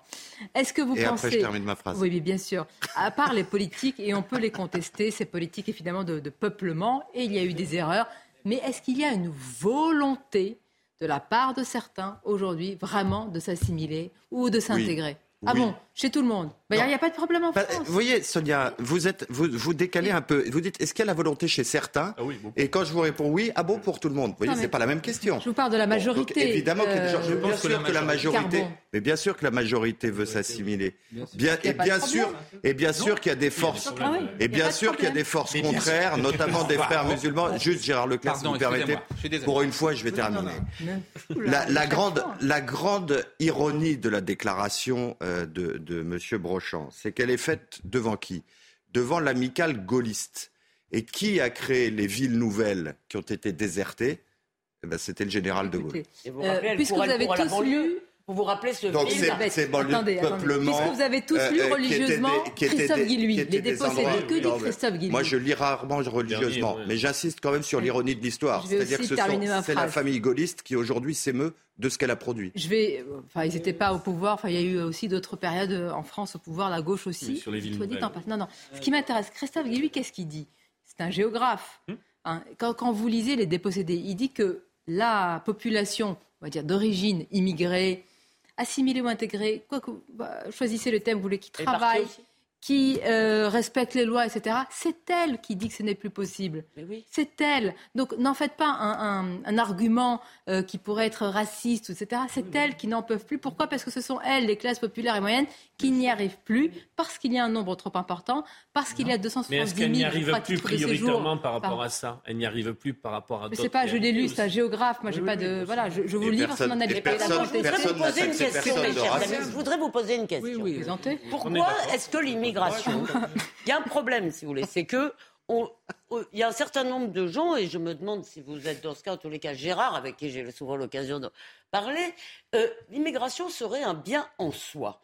Or, je suis désolé, les sociétés humaines doivent aussi, les communautés politiques que nous sommes, doivent aussi avoir une certaine homogénéité. Ça ne veut pas dire tout le monde pareil, ça ne veut pas dire tout le monde de la même origine, tout le monde de la même culture, de la même religion. Ça veut dire un imaginaire commun. Or, les dernières vagues migratoires, parce que là on a parlé des vagues des années 60, qui pouvaient parfaitement s'intégrer par l'école, même si c'était plus difficile. On ne les a pas aidés en les victimisant, ça j'en suis convaincu. Mais les dernières vagues migratoires, ce que les gens des cités appellent les blédards. C'est pas moi qui emploie ce terme, ce sont eux. D'accord? C'est-à-dire, c'est des gens qui arrivent avec un capital social, euh, un capital culturel extrêmement faible, même dans leur pays d'origine. D'ailleurs, je veux dire, les pays d'origine ne sont jamais très pressés de les récupérer. Ce sont des gens qui n'ont plus, pour le coup, à peu près aucune chance de s'assimiler à la société française. Peut-être qu'ils peuvent travailler, mais on n'est pas que des bras, on n'est pas qu'une force de travail. Les gens sont des êtres humains avec des cultures, des bagages, des histoires. Et toutes ces histoires ne peuvent pas forcément s'accorder. Voilà. Et l'immigration, ça ne devrait pas être une espèce de mythologie, comme quoi ce serait bien, comme s'il fallait absolument. Mais, Et pourtant, nous, y sommes arrivés par le passé. C'est tout ce qui est discours systématique. Je pense que l'idée d'un pays qui se ferme à double tour et qui n'accepte pas d'immigration, c'est absurde. Pas fermé. Hein. C'est absurde. Bah, il y a des gens qui ont l'immigration zéro, je l'ai entendu. Hein. Le, le, non seulement mais ça, Un, oui, non, non, non, non. J'ai entendu même plus, euh, plus récemment que la remigration. C'est-à-dire non seulement on n'en accepte plus, mais on renvoie ceux qui sont on renvoie les délinquants Mais c'est pas, c'est pas un petit truc, c'est quand même un candidat qui a fait. Euh, non, il, voulait renvoyer les délinquants. non, non, la remigration. C'est ce que veut faire euh, Gérald Darmanin. Bon, non, mais, ça renvoyer les délinquants, ça n'est pas du tout la même chose. C'est pas ça la remigration. Les délinquants. Donc. Première chose, l'idée qu'un pays puisse se fermer, ce serait une aberration. À tout point de vue, la France a besoin. À Sciences Po aujourd'hui, vous avez quasiment la moitié des étudiants qui sont étrangers. Et je trouve ça très bien. Bon, il y a toute une série de professions, on l'a dit, on l'a redit, où si vous enlevez les immigrés, à mon avis, on va avoir d'énormes problèmes. À l'inverse, ça ne veut pas dire, bien sûr, que la porte, que les portes doivent être grandes ouvertes et qu'on n'a que tout le monde. Et ça, ne veut pas dire qu'il y a des, qu'il n'y a pas des problèmes. en même temps. Mais non, mais bien sûr. Mais, tout, ben mais, on fait, mais bien sûr que c'est dur en même temps. Moi, c'est ça qui m'intéresse. Mais bien et aujourd'hui, je voudrais eh qu'on ben, Aujourd'hui, c'est que il faut et on ne peut pas et on doit, en gros, entre guillemets, avec beaucoup de guillemets, choisir l'immigration. Alors, euh, choisir, mais on a encore, est-ce qu'on a encore le choix? En fait, la question n'est pas pour ou contre l'immigration, c'est est-ce qu'on y peut encore quelque chose? Vu les flux, les flux, je le répète souvent, euh, migration, comment dire, je cherche pas écologique. Euh, climatique. Climatique, pardonnez-moi, économique, réfugié politique. Je voudrais qu'on écoute la phrase ce matin du président du groupe LR à l'Assemblée, Olivier Marlex. Lui, dit qu'on est en train d'accueillir une ville de la taille de Toulouse chaque année. Ben oui. C'est pas rien. En matière d'immigration, la question c'est est-ce qu'on considère qu'il faut plus d'immigration ou qu'il faut moins d'immigration? Nous considérons qu'il faut moins d'immigration, qu'il faut euh, euh, endiguer euh, les, les, les flux. Aujourd'hui, vous savez, le, je crois que l'affaire de, de l'océan Viking a été une, une illustration que euh, aujourd'hui les pouvoirs publics étaient dépassés, ne contrôlaient plus rien, euh, puisque en quelques jours tout le monde s'est évaporé dans la nature. Les chiffres sont euh, assez incroyables. on est passé l'année dernière, on était à 270 000 titres de séjour délivrés. Il y a, y, a, une dizaine d'années, c'était 180 000. On est passé à 270 000. et la demande d'asile, elle, elle est passée dans le même temps de moins de 40 000 à 130 000. Ça veut dire qu'aujourd'hui, c'est une ville de la taille de Toulouse que nous accueillons chaque année. Une ville comme Toulouse, chaque année, qui, qui, qui arrive, qu'il faut construire. Bon, donc tout ça, évidemment, euh, dépasse complètement nos capacités euh, d'intégration, d'absorption. Bon, Il faut bien évidemment avoir le débat sur les politiques migratoires. Ce n'est pas un débat qui doit être interdit. Euh, ceux qui à gauche continuent à être dans le déni de ces questions-là se trompent et sont en décalage avec ce que ressent la, la plupart des gens. Donc il faut pouvoir discuter d'une politique migratoire. Il faut le faire sans, j'ai envie de dire, mettre les choses sur les braises et sur des feux ardents. Euh, il faut se rappeler, mais c'est important de le dire, que 70% des flux, que 70% des flux migratoires à l'échelle, que 70% des flux migratoires à l'échelle du monde se font des pays du Sud aux pays du Sud. Je conteste l'idée de la submersion. Je conteste l'idée du grand remplacement. Je dis simplement que nous sommes face à des sujets sérieux, qu'il faut donc les évoquer sérieusement, et je ne pense pas qu'on soit. Pourquoi vous avez le monopole du sérieux? Non, je dis pas Là, sérieux. ce qu'il a dit, c'est argumenté, ce sont des chiffres. Mais je, vais vérifier, ils sont vrais. Non, mais il, commencerait par dire, il n'y a pas de, il commencerait par dire, il n'y a pas de submersion. Je conteste l'idée du grand remplacement. Et ce que nous accueillons aujourd'hui à l'échelle d'une ville comme Toulouse, et ça pose des problèmes. est-ce que j'ai le droit, moi, de penser qu'il y, aurait cette économie générale Je dirais que c'est bien. Mais moi, est-ce que j'ai le droit de penser qu'il y a un risque de grand remplacement Et deuxièmement, est-ce que j'ai le droit de dire, est-ce qu'on est qu'on peut se mettre d'accord sur une chose? Que lutter contre l'immigration, ça n'est pas lutter contre les immigrés. notre problème, c'est le phénomène, c'est pas les individus. Je peux comprendre que les individus veuillent venir. Ça me, il n'y a pas, j'ai pas de problème morale avec ça. Je ne dis pas que c'est des salauds qui veulent nous envahir. Je dis simplement, ils sont pris dans un phénomène, ils sont les agents d'un phénomène qui nous pose beaucoup de problèmes. l'espérance humaine, améliorer le sort. Ah oui, c'est vrai, améliorer l'espérance humaine en les laissant mourir en ah mer. Ah c'est ça l'humanité, en les voyant ah échoir à Fort de la Chapelle, qu'ils crèvent tous. Non mais c'est ça. Alors moi j'aimerais bien l'humanité quand vous savez que la moitié vont mourir en mer Méditerranée qui devient un cimetière. Les conditions d'accueil sont inhumaines, oui. Est-ce que la Méditerranée est une cimetière à mer ouverte? Oui. Et on continue Sauf quand même. Vous n'enlèverez jamais l'espérance à un être humain de vouloir partir pour améliorer Mais pourquoi on ne l'enlève pas Parce que les passeurs disent n'importe quoi, parce qu'ils leur vendent du rêve. Il faut aller sur les côtes tunisiennes, libyennes et algériennes pour savoir le discours qu'il aurait tenu. Si on les euh, bah oui, mais... si on n'allait pas les chercher. Mais il faut lutter. Qui est Olivier, les gens ne sont pas idiots. Qui n'est pas Ces gens ne sont pas idiots. Qui n'est pas d'accord pour lutter contre les euh, contre les passeurs Certains politiques. Qui ne qui, qui ne constate pas, on est bien obligé de constater qu'il y a une pression, comme on l'a dit dix fois, une pression migratoire très forte pour toute une série de raisons politiques, climatiques, etc. Et que l'Europe, d'une part, et chacun des pays ensuite, doit s'organiser. Et que malheureusement, dire clairement que l'on ne va pas accueillir tout le monde. L'Europe doit s'organiser, ça c'est. Alors vous allez me dire à combien il s'organise hein, et avec qui on va suivre. Non, mais c'est d'autant plus vrai. Vrai qu'entre la France et l'Italie, c'est l'amour euh, fou. Non, mais, on l'a dit, oui, Dublin, les accords de Dublin mais personne ne parle jamais de démocratie là-dedans. On a déjà eu le débat sur l'électricité, les éoliennes. Les gens n'en veulent pas, on s'en fout. Les gens ne veulent pas d'immigration, on s'en fout. On leur dit, bah non, on va en mettre partout dans le territoire. Non, mais il y a un moment, on peut aussi se demander, est-ce que les Français sont des salauds racistes alors qu'ils ont accueilli plus que n'importe quel pays depuis des années? Et est-ce que quand ils disent il faut que ça s'arrête, que ça, s'arrête au minimum Ça s'arrête? Eh ben ça, ça va s'arrêter pour la pub. Mais on va reprendre. Je vous avais demandé un débat apaisé parce que j'avais plus de voix. Je vous remercie. Ça va beaucoup mieux. Merci beaucoup. Ça va. On maîtrise, vous Attendez, j'arrive. Oh. à tout de suite. Restez avec nous. Merci d'être avec nous. La suite de votre émission a beaucoup de sujets, beaucoup de sujets, et on parlera aussi de Francky Vincent. Vous connaissez vos classiques, euh, Gérard Leclerc? Francky Vincent, je suis pas un. C'est pas un grand spécialiste comme moi. je Par contre, la musique Par contre, Gauthier Lebret. Non, non, mais. Merci Olivier. Lui, il est chevalier des arts et des lettres. Depuis hier, oui, avec 450 euh, autres artistes. Euh, oui, artistes, bien sûr. On va en parler, mais d'abord, c'est le journal. Rebonjour à vous, cher Mickaël. Bonjour Sonia, bonjour à tous. La crise énergétique et les coupures euh, de courant. Olivier Véran s'est exprimé après le Conseil des ministres ce mercredi. Le porte-parole du gouvernement se montre rassurant. Je vous propose de l'écouter. Nous ne sommes pas en train d'annoncer aux Français qu'il y aura des coupures d'électricité cet hiver, parce que parfois, à, lire les journaux ou à écouter euh, les chaînes de télévision, on a le sentiment qu'il y aurait quelque chose d'inéluctable avec des coupures qui interviendraient cet hiver. Si l'État n'était pas en mesure de se préparer face à toute éventualité, on lui, lui reprocherait, et c'est normal. Mais ça ne veut pas dire du tout que nous annonçons euh, aux Français qu'il y aurait des coupures de courant pour cet hiver. La réaction à présent des maires face au risque de coupure. Certains regrettent de ne pas être prévenus suffisamment en amont, notamment pour l'organisation des transports scolaires. Écoutez Maurice Perrion, il est président de l'Association des maires de France de la Loire. Contrairement aux, communes euh, urbaines, euh, il y a donc euh, les élèves qui se, rendent donc dans les établissements scolaires donc par, le tram ou par le bus. Nous, on a besoin d'organiser le transport scolaire. C'est toujours compliqué. Euh, puisque euh, les parents travaillent. Et si on n'est pas prévenu en amont, on ne peut pas assurer non plus la restauration scolaire. Il peut y avoir un petit traumatisme quand même, parce que euh, si, les enfants ne, sont pas dans des conditions donc, optimales, sont perturbés par la nouvelle organisation, donc il faut que, nous soyons en capacité d'accueillir ces enfants dans, dans, de bonnes conditions. Donc à nous aussi donc, de pouvoir mobiliser le personnel communal bien en amont. Elisabeth Borne annonce une indemnité carburant de 100 euros. Elle concerne les 10 millions de travailleurs les plus modestes et sera disponible début janvier. La Première ministre était invitée de nos confrères d'RTL ce matin.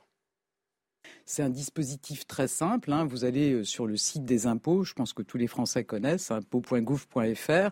Vous rentrez votre numéro fiscal, votre plaque d'immatriculation, une déclaration sur l'honneur disant que vous avez besoin de votre voiture pour aller au travail et vous recevrez directement 100 euros sur votre compte en banque.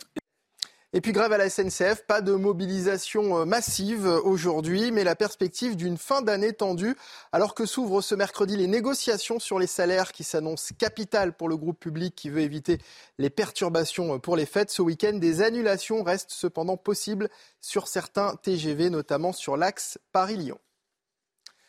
Au procès du crash du vol Rio-Paris, l'heure est au réquisitoire au tribunal correctionnel euh, de Paris. On retrouve Noémie Schulz. Noémie, ambiance tendue à l'audience. Euh, aujourd'hui, les proches des victimes ont carrément quitté la salle.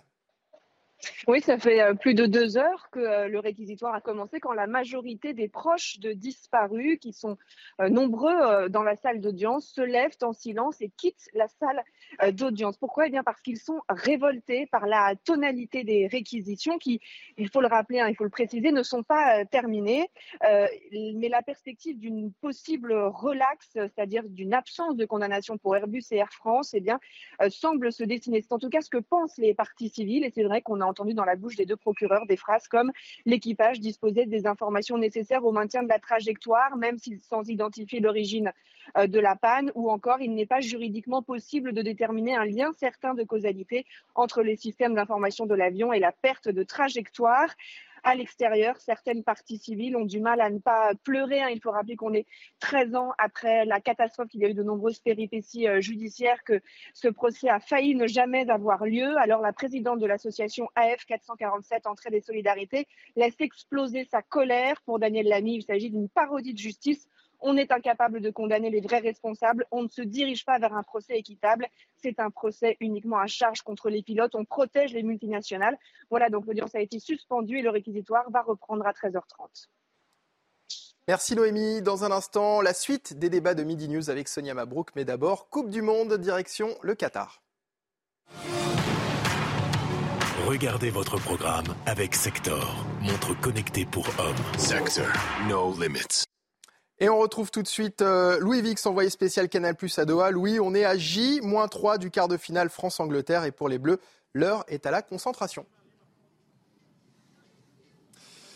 Exactement, oui, on va entrer dans une phase de préparation un petit peu plus intense parce que lundi, lundi il y a eu une journée euh, totalement off. Hier, une séance d'entraînement extrêmement légère, séance, on vous le rappelle, à laquelle n'a pas participé Kylian Mbappé. La star des Bleus devrait en revanche être bien présent cet après-midi pour une séance à huis clos, sans les caméras. Et là, Didier Deschamps va forcément commencer à travailler dans l'intensité physique, mais aussi euh, tactiquement, améliorer ses points faibles, travailler euh, ses points forts, voir comment contrecarrer cette équipe anglaise qui va poser beaucoup de problèmes à, à l'équipe de France. Ça, c'est une certitude. Euh, les Bleus euh, qui physiquement euh, vont bien, ils sont régénérés physiquement, moralement, après avoir passé du temps avec leur famille. Et puis vous voyez derrière moi, ce ne sont pas les joueurs de, l'équipe de France hein, que va vous montrer Mathilde Espinas, mais c'est un match ici au lycée Voltaire, franco-qatarien de, Doha, un match entre les Français qui habitent ici et les supporters, et notamment des, supporters français qui viennent de Guadeloupe. bonne ambiance, du sourire, des buts également. Il n'y a pas beaucoup de supporters français présents à Doha, mais ils passent du bon temps. Il fait en plus une chaleur euh, somme toute relative, mais je ne vais pas vous embêter trop avec les, conditions météo euh, ici par rapport à celles que vous avez en France. Vous avez regardé votre programme avec Sector, montre connectée pour hommes. Sector, no limits. Voilà, l'heure est donc à la concentration pour les Bleus. Nous parlerons tout à l'heure du match euh, Maroc-Espagne et ce qui s'est passé. Pour le match du Midi News, c'est la même équipe. Je ne vous la présente pas de nouveau, avec une feuille de match efficace. Est-ce qu'il y aura des tirs au but? Ça dépend. Vous, jouez quel rôle Parce que. Euh, attaquante. Elisabeth Lévy, attaquante. Et moi, j'essaie d'éviter les blessures. Oh, le pauvre. Lui, il est victime. Toujours. Mais c'est. Eh, la victimisation permanente, c'est lui. Remonter, protège tibia, En tous les cas, vous n'avez rien compris.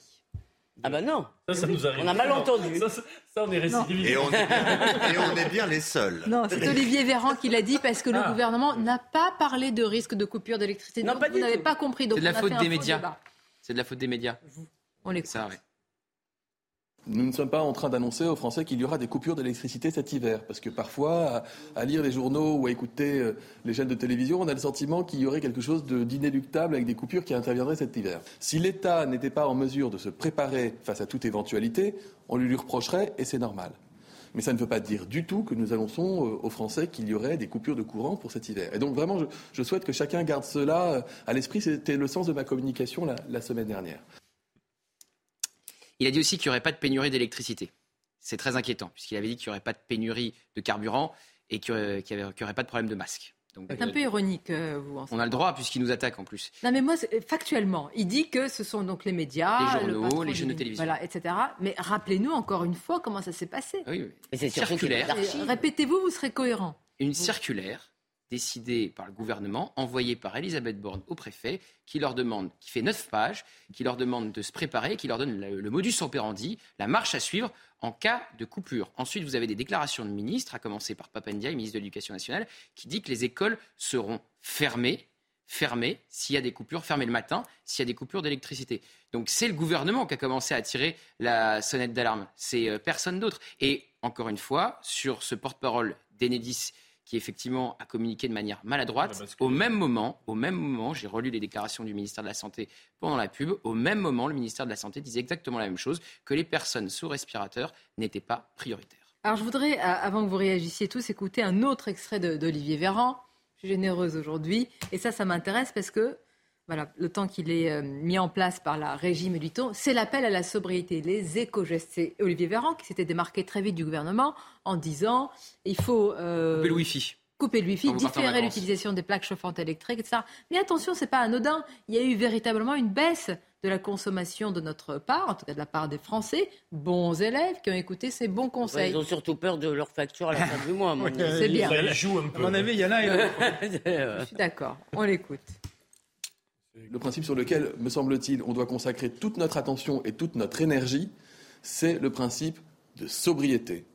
Ce sont les éco-gestes que nous pouvons réaliser au quotidien sans même attendre d'ailleurs qu'on soit en, situation euh, de tension potentielle sur euh, l'approvisionnement euh, ou la consommation d'énergie. Ce sont ces petits efforts du quotidien qui sont de toute façon bons pour la planète, bons pour la facture, et en l'occurrence bons pour avoir un hiver le plus serein possible. Ces éco-gestes, les enquêtes le montrent, les Français se les approprient de plus en plus, ils sont déjà un grand nombre à les appliquer au quotidien, et donc nous insistons sur ce point, c'est-à-dire la sobriété. Je crois qu'on en est même pas à Il y a des connexions parce qu'il y a des, ah millions de familles qui n'ont pas attendu les, les, recommandations gouvernementales pour essayer de maîtriser au mieux leurs dépenses d'énergie, à commencer par ceux qui sont euh, sous le coup de la précarité énergétique et qui n'ont pas le choix d'ailleurs d'aller vers ce terrain de la sobriété. Après que le gouvernement ait fait une série de propositions pour anticiper une phase critique. Ça, je l'entends. Mais alors pourquoi, après le ah là, vous y voyez un plan d'anticipation? Je m'inquiète. Mais euh, oui, non, mais après, le basculement qu'il y a, c'est que Emmanuel Macron siffle la fin de la récréation prend donc un, volte-face, ce qu'il a déjà eu fait par le passé, et que tout le monde s'aligne sur la parole présidentielle et la, nouvelle recommandation. Et matinale en urgence ce matin pour Mais est-ce que quelqu'un peut éclairer ma lanterne? Je dois avoir peur ou pas finalement? Elle est électrique ou pas? Ça dépend. Elle est électrique Personne ne sait. Hein, et puis les, je n'ai pas la, la, lumière, mais je pense que s'il n'y a pas de coupure, le gouvernement et Emmanuel Macron vous dira écoutez, regardez. Oui, bah, évidemment. Euh, ça ne s'est pas passé. On a géré. Tous les scénarios, on a géré. Et voilà. Et, d'ailleurs, politiquement, c'est assez habile si c'est le cas. Si c'est pas le cas... non, non, Sonia. Ah, les archives Sonia, franchement, moi, moi, je crois toujours plus à l'incompétence, au fil de l'eau, à l'improvisation qu'au gros calcul. Alors, on va d'abord leur faire peur et puis après, on arrêtera de leur faire peur. Franchement, vous croyez que je ne veux pas dire des choses désagréables, mais ils sont un peu pieds nickelés, là. Franchement, vous les croyez capables de tout ce machiavélisme? Mais en revanche, non, là, ce qui devient insupportable, et ils l'ont déjà fait pour le Covid, qu'on nous dise il faut faire attention euh, à notre consommation. Oh, comme le dit euh, Olivier, beaucoup de gens l'ont déjà fait. Mais qu'on nous explique à quelle heure on va devoir allumer notre plaque électrique, là, moi, ça me donne envie de tout allumer chez moi. Je ne le fais pas, bien sûr, mais.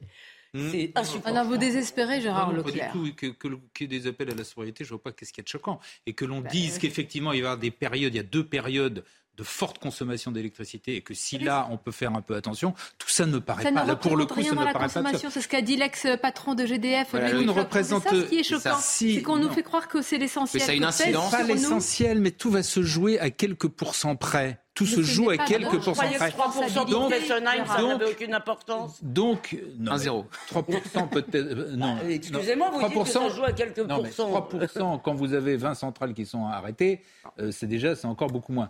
Bon, donc, euh, c'est c'est pas le c'est pas le sujet. Mais, franchement, ça me paraît pas absurde de dire de dire, dire, aux gens de faire attention entre mais 18 si, et. quand vous avez. mais qui disent de quand faire on subit. Attendez, Elisabeth, s'il vous plaît, je veux qu'on s'entende. On a un gouvernement aujourd'hui qui vous dit voilà les conseils à suivre, alors que vous savez que ça représente rien dans la consommation. On a un gouvernement qui nous dit, quelle que soit sa couleur politique, voilà les conseils à suivre, alors qu'on en est là par l'inconséquence de certains choix politiques. Voilà ce qui rend fou certains Français. C'est tout. Ah oui, mais la, vérité, elle est dure à entendre, mais c'est celle-ci. Ce que disait le floc Prigent, c'est pas le nombre de douches que prennent les Français par jour qui va changer quoi que ce soit, euh, in fine, sur les coupures ou pas. Je vais faire une transition osée, mais j'ose pas. Non, est-ce qu'il prend beaucoup de douches, Franck Vincent, en écoutant ses chansons Peut-être? Non, je vais en parler. Pourquoi? C'est anecdotique comme sujet. non, non, mais... La transition était osée. Acrobatique, quand même. Elle est glissante. Pour reprendre le propos de Franck Vincent. Non, pourquoi c'est important? Parce que il y a une question aussi de comment dire de mérite, de, reconnaissance. Quand vous êtes chevalier des arts et des lettres, quand même, on, comment dire, on, mm. Euh, on reconnaît une forme artistique, créative, ce que vous apportez au pays. Ça signifie quelque chose encore dans notre pays. Alors, Monsieur Francky Vincent, il a donc été, décoré il y a peu, c'est bien ça? Exactement, cette semaine avec 450 euh, autres artistes, parmi lesquels Aurel San, Régis Laspalès. Alors, il y a deux choses dans cette histoire. Il y a effectivement les textes de, Francky Vincent qui sont très grivois. Je n'ai pas cité euh, les titres ici, mais effectivement, il a des paroles voilà, très, très, très grivoises, très explicites. Et il y a une autre histoire, c'est euh, ses propos hier euh, sur Touche pas à mon poste de Cyril Hanouna, où on lui reproche ses amitiés avec euh, Alain Soral et Dieudonné, et où on lui demande de condamner l'antisémitisme, ce qu'il refuse de faire. Il dit Je refuse de condamner l'antisémitisme parce que je ne suis pas jugé. C'est ça qui crée la polémique, au-delà de ces textes grivois qui ont décor. Bon, il a vendu des millions d'albums pourquoi pas le, ministère de la Culture a décidé de le décorer parmi 450 autres artistes. Bon, voilà, ces textes, on aime ou on n'aime pas. Mais par contre, refuser de condamner l'antisémitisme, ça c'est une vraie polémique et un vrai dérapage. L'extrait quand même hein, dans l'émission de, de Cyril Hanouna de TPMP et, et que vous fassiez vous-même votre propre idée parce qu'il a été relancé beaucoup à ce sujet, évidemment, d'une grande gravité. Regardez cet extrait. C'est hors la loi, en fait. Euh, pour, votre gouverne, sachez que. Donc vous condamnez ou pas? Parce que vous avez toujours pas Pour votre gouverne, sachez que. Vous répondez pas, en fait. J'ai une, sœur qui a eu un enfant avec un juif. Non, mais ça, c'est pas. Oui, oui, je mange du couteau, oui, oui. J'ai un neveu ouais, qui est mélangé. Non, mais c'est pas un totem. C'est pas un totem, c'est pas une non, mais je sais. Pas ah oui, oui, oui, oui, oui. Mais Donc répondez simplement. Je suis mal placé déjà pour être raciste. Moi aussi, j'ai mangé du tzatziki, j'adore du kos. Et je suis mal placé pour être antisémite. Alors pourquoi vous ne condamnez pas? Et ça vous gêne pas du coup d'aller une schizophrénie d'aller se bal des quenelles en étant vous-même totalement contre eh, oh, l'antisémitisme euh, euh, Il faut qu'on arrête là. Vous ne condamnez pas l'antisémitisme, M. Francky Vincent, de dire... des millions de gens et ceux qui vous ont écouté, tous ceux qui vous ont écouté, qui ont écouté vos chansons, vous ne pouvez pas leur dire que vous condamnez l'antisémitisme et que vous condamnez l'antisémitisme de Dieudonné. C'est trop fort pour vous de dire ça, M. Francky Vincent. Vous ne pouvez pas le dire ce soir. Le, dire que je condamne. L'antisémitisme. Je ne suis pas juge. je ne juge pas les gens. Francky, Francky, ça serait bien de dire je condamne l'antisémitisme. parce que ça va calmer Gilles et puis nous aussi, ça va nous détendre. Je viens de dire que ma sœur a eu un enfant. oui, oui, ma sœur, ça n'a rien à voir. Donc, oui, c'est pas la même chose. Moi, je suis mal placé pour être antisémite. Est-ce que vous condamnez l'antisémitisme de Dieudonné, Monsieur Francky Vincent? Est-ce que vous condamnez l'antisémitisme et la provocation à la haine raciale Je ne condamne pas. Je ne condamnez pas. Ne pas condamner l'antisémitisme, c'est entériner l'antisémitisme. Non, mais il suffit de dire que je je n'apprécie pas du tout ça. Je ne condamne pas parce que je suis pas, je le répète, je suis pas juge. Je juge pas les Non, mais vous êtes un humain. Oui c'est quand même euh, Oui, mais, oui, mais Gauthier l'a dit parfaitement. Il y a deux choses totalement différentes. Il y a les paroles grivoises, ça ah on aime ou on n'aime pas, mais hein, en revanche, il euh, faut, dire, faut répéter euh, inlassablement que l'antisémitisme, c'est pas une opinion, c'est un délit. Bien sûr. et il refuse de le condamner. Et donc, il refuse de le condamner, c'est. mais moi, moi, ça m'embête toujours quand on se, quand on s'en sort avec ça. Non, je ne vais pas défendre l'antisémitisme, c'est pas ça. Ça m'embête toujours quand on s'en sort simplement avec l'argument juridique ou judiciaire, parce que c'est pas ça le problème. Le problème, avant d'être un délit, euh, c'est que c'est un problème humain, philosophique, moral, comme le racisme. Et la phrase de dire toujours, c'est un délit, donc euh, il y a, si vous voulez, rouler, euh, rouler trop vite, c'est aussi un délit. Ça paraît pas très grave moralement. Donc en soi, moralement, évidemment, c'est abject. Moi, excusez-moi, il me semble que le problème finalement, c'est que pourquoi va-t-on demander ses opinions à ce monsieur qui, par ailleurs, Bon, ces textes sont peut-être très marrants, mais c'est pas non plus, euh, c'est pas Cicéron, disons. Euh, c'est pas la même histoire. Non, non, mais pourquoi C'est le problème, en fait. Parce qu'il a fait partie de la promotion bah des arts et des lettres. Moi, ça me choque particulièrement. Oui, bien sûr. pas, on n'en aurait pas parlé s'il n'y avait pas eu cette distinction. mais il n'aurait pas été chez Cyril Hanouna s'il n'en avait pas ah, Il faut s'adresser à l'académie qui lui a donné le. justement. Voilà, alors Et puis, et puis d'autre part, c'est pas la première fois qu'il y a un artiste ou un écrivain qui a un côté, entre guillemets, scandaleux. Mais je, je, je répète que moi, je fais. Si il avait dit ces phrases-là avant de recevoir la distinction. Là, il y avait un problème. Non, non, il le dit après, donc c'est oui, non, mais choquant, mais c'est pas la même chose. Attendez, attendez, il était fan de Dieudonné, il a fait part de son admiration sur la chaîne euh, d'Alain Soral, c'était su. Eh ben, dans ce cas il est allé à une soirée organisée par, de, par Dieudonné sur les, les quenelles, vous savez, bah, ce salut nazi inversé. Dans ce cas-là, je suis d'accord. On va pas passer euh, voilà, beaucoup de temps sur ce sujet, mais... Je savais pas sur le... vous savez que Soral...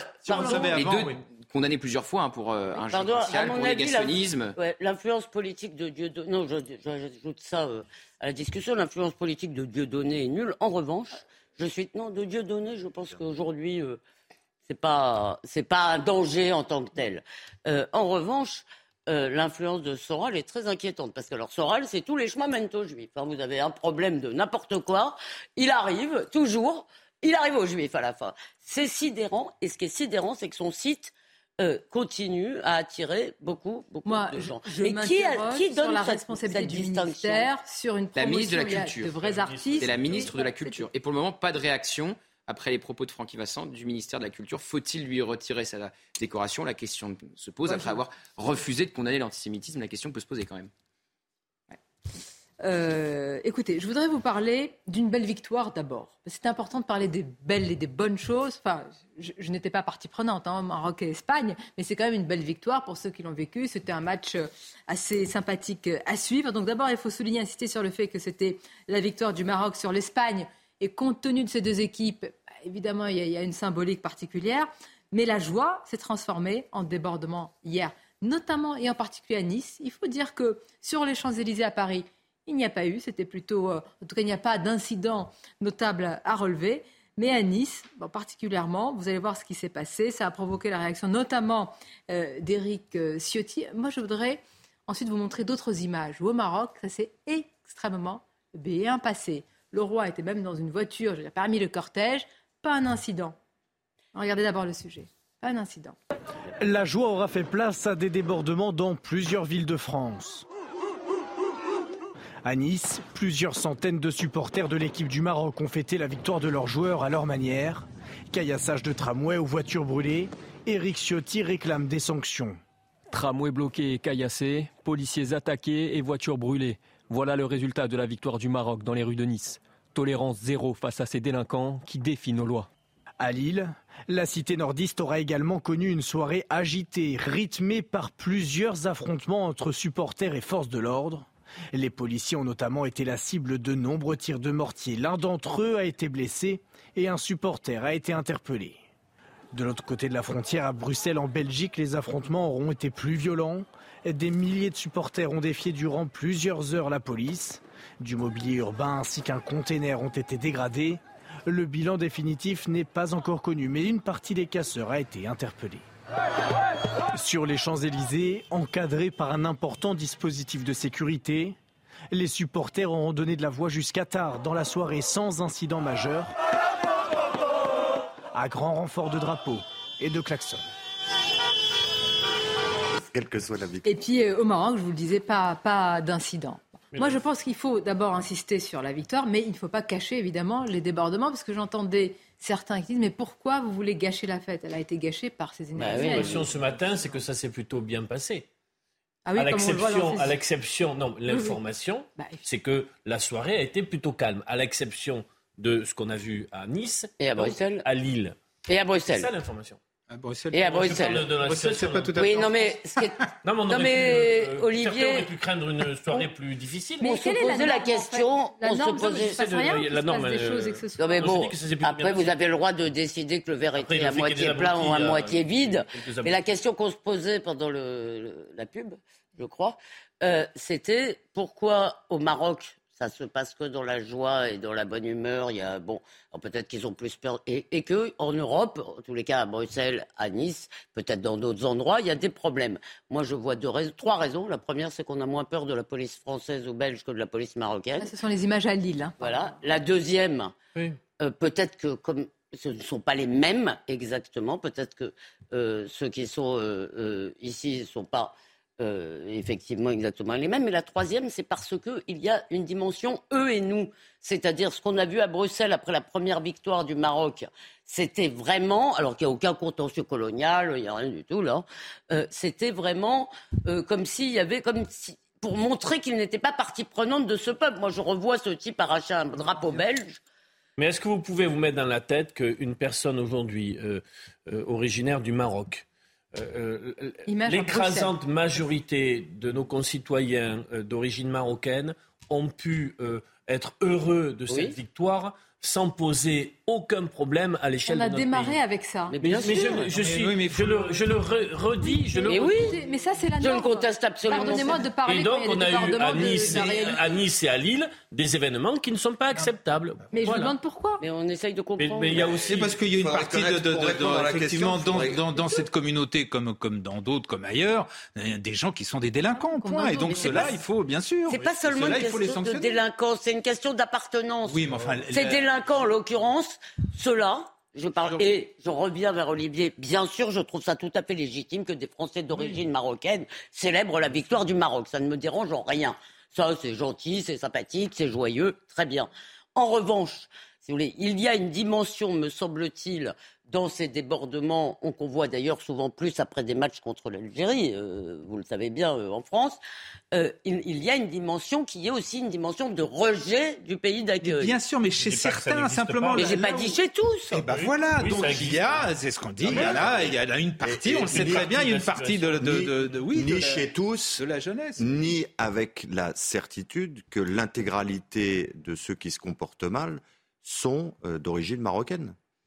Qu'est-ce qui vous dit que euh, euh, les gens qui ont semé le trouble Non, mais attendez, il y a un effet de. Non, attendez, pardonnez-moi, il n'y a pas besoin. à dire la victoire est pour très connaître, belle. Et ils ont raison. Mais à un moment, il vaut mieux voir certains sujets en face pour les résoudre. Oui, mais précisément, peut-être que c'est pas la peine, euh, là, quand on n'en sait rien, de dire qu'il n'y avait dans la foule de ce qu'on appellera grossièrement des émeutiers Hein, quand on voit les, images qui sont projetées.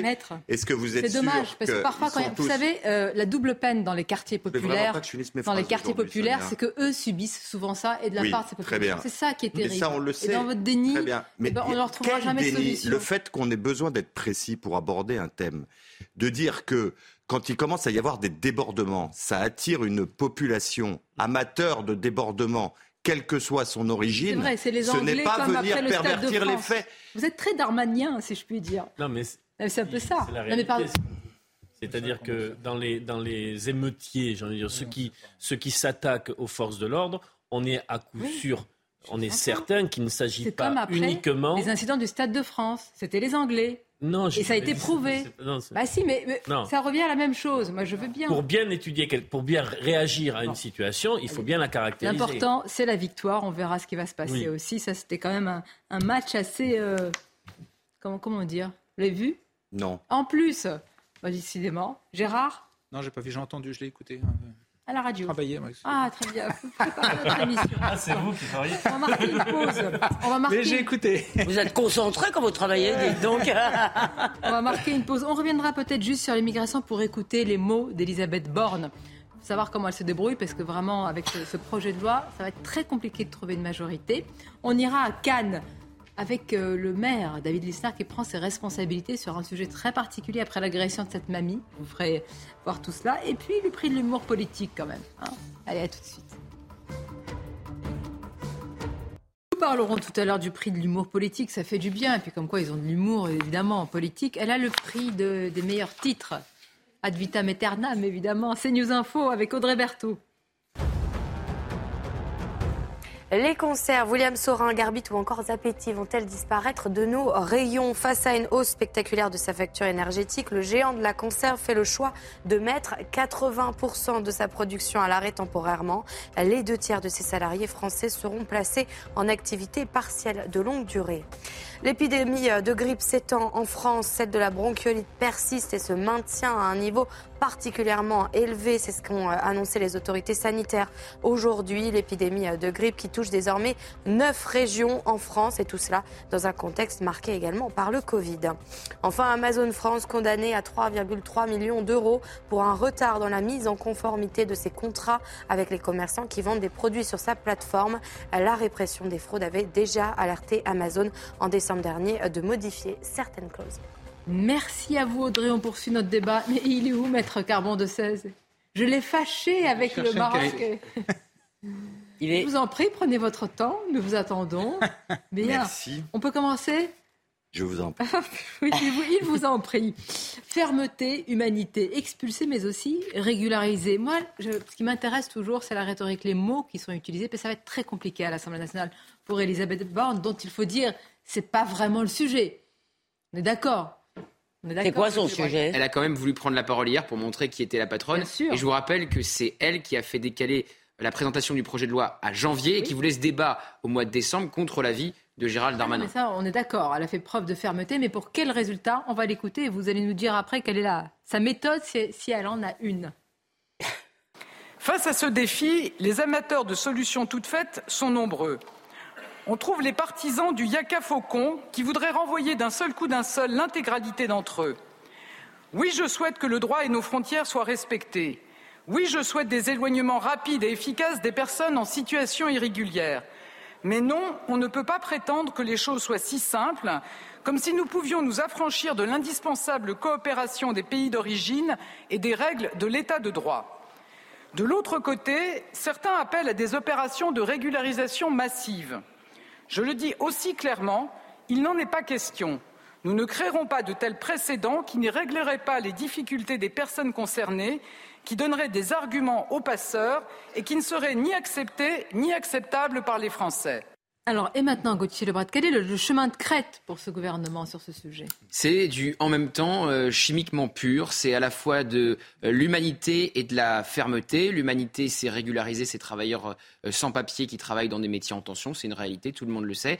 Et la fermeté, eh bien, c'est expulser, expulser, plus rapidement les personnes sous obligation de quitter le territoire français. Je vous rappelle que Gérald Darmanin avait dit il y a un ou deux mois qu'il voulait leur rendre la vie impossible en leur coupant les prestations sociales, en les empêchant d'avoir recours à un logement social. Il veut aussi baisser le nombre de recours, Gérald Darmanin, les faire passer de 12 à 4. Mais le problème pour le gouvernement avec ce en même temps, c'est de trouver une majorité dans un Parlement où le gouvernement n'a pas de majorité absolue. Hors de question pour la gauche de voter un texte qu'il juge inhumain et en même temps pour euh, la droite justement, pour le Rassemblement national, pour les Républicains, euh, cette, euh, ce texte va créer une nouvelle filière d'immigration avec la régularisation des travailleurs sans papier. Donc c'est très compliqué pour le gouvernement de trouver une majorité, puisque à la fois pour le moment la droite ne veut pas le voter. Est-ce qu'elle pourra s'abstenir? C'est pas sûr.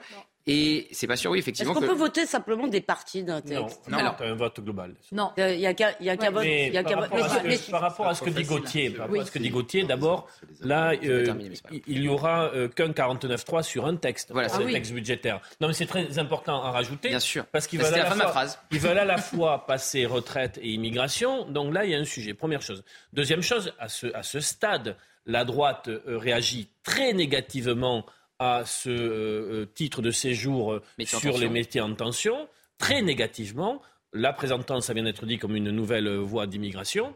Mais le gouvernement va d'abord présenter ce texte au Sénat, ce qui est important dans euh, le rythme, essayant de faire le coup qu'ils ont réussi sur les énergies renouvelables et aussi sur le texte de la sécurité intérieure, la LOPMI, pour essayer d'adoucir la réaction des parlementaires, des députés LR suite au vote des sénateurs LR. Non, mais moi... Ça peut paraître comme de la cuisine parlementaire. Un peu beaucoup. Mais, mais le gouvernement est obligé de regarder tout ça pour essayer d'aller arracher cette, cette majorité. Et à coup sûr, il va conditionner le titre de séjour d'une manière très drastique. Non, mais par ailleurs, excusez-moi, on, a raison d'en parler.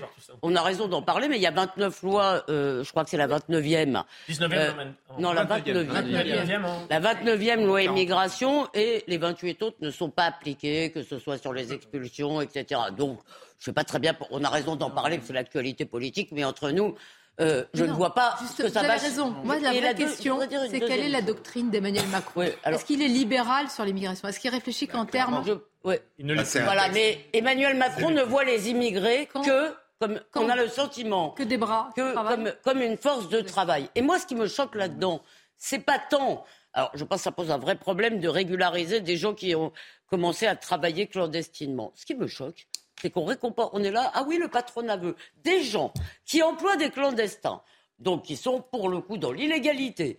Donc forcément qui les payent mal, euh, lesquels n'ont pas de conditions de travail euh, très réjouissantes. Bon, on va les récompenser en leur disant... mais bah, comment tu fais, Elisabeth, pour des travailleurs sans papier qui ont par exemple tenu euh, le pays pendant la crise sanitaire J'en ai marre de comment tu fais Comment tu fais pour les travailleurs sans papier qui aujourd'hui construisent une, certaine infrastructure pour les JO de Paris Je veux bien te répondre, mais, je veux bien te répondre, mais ça suffit, cette, ça suffit cette mythologie. Ah, je peux finir Ça suffit cette mythologie des immigrés qui ont construit la France et des travailleurs sans papier qui ont tenu le pays. Pourquoi les autres Les autres, ils n'ont pas tenu le pays.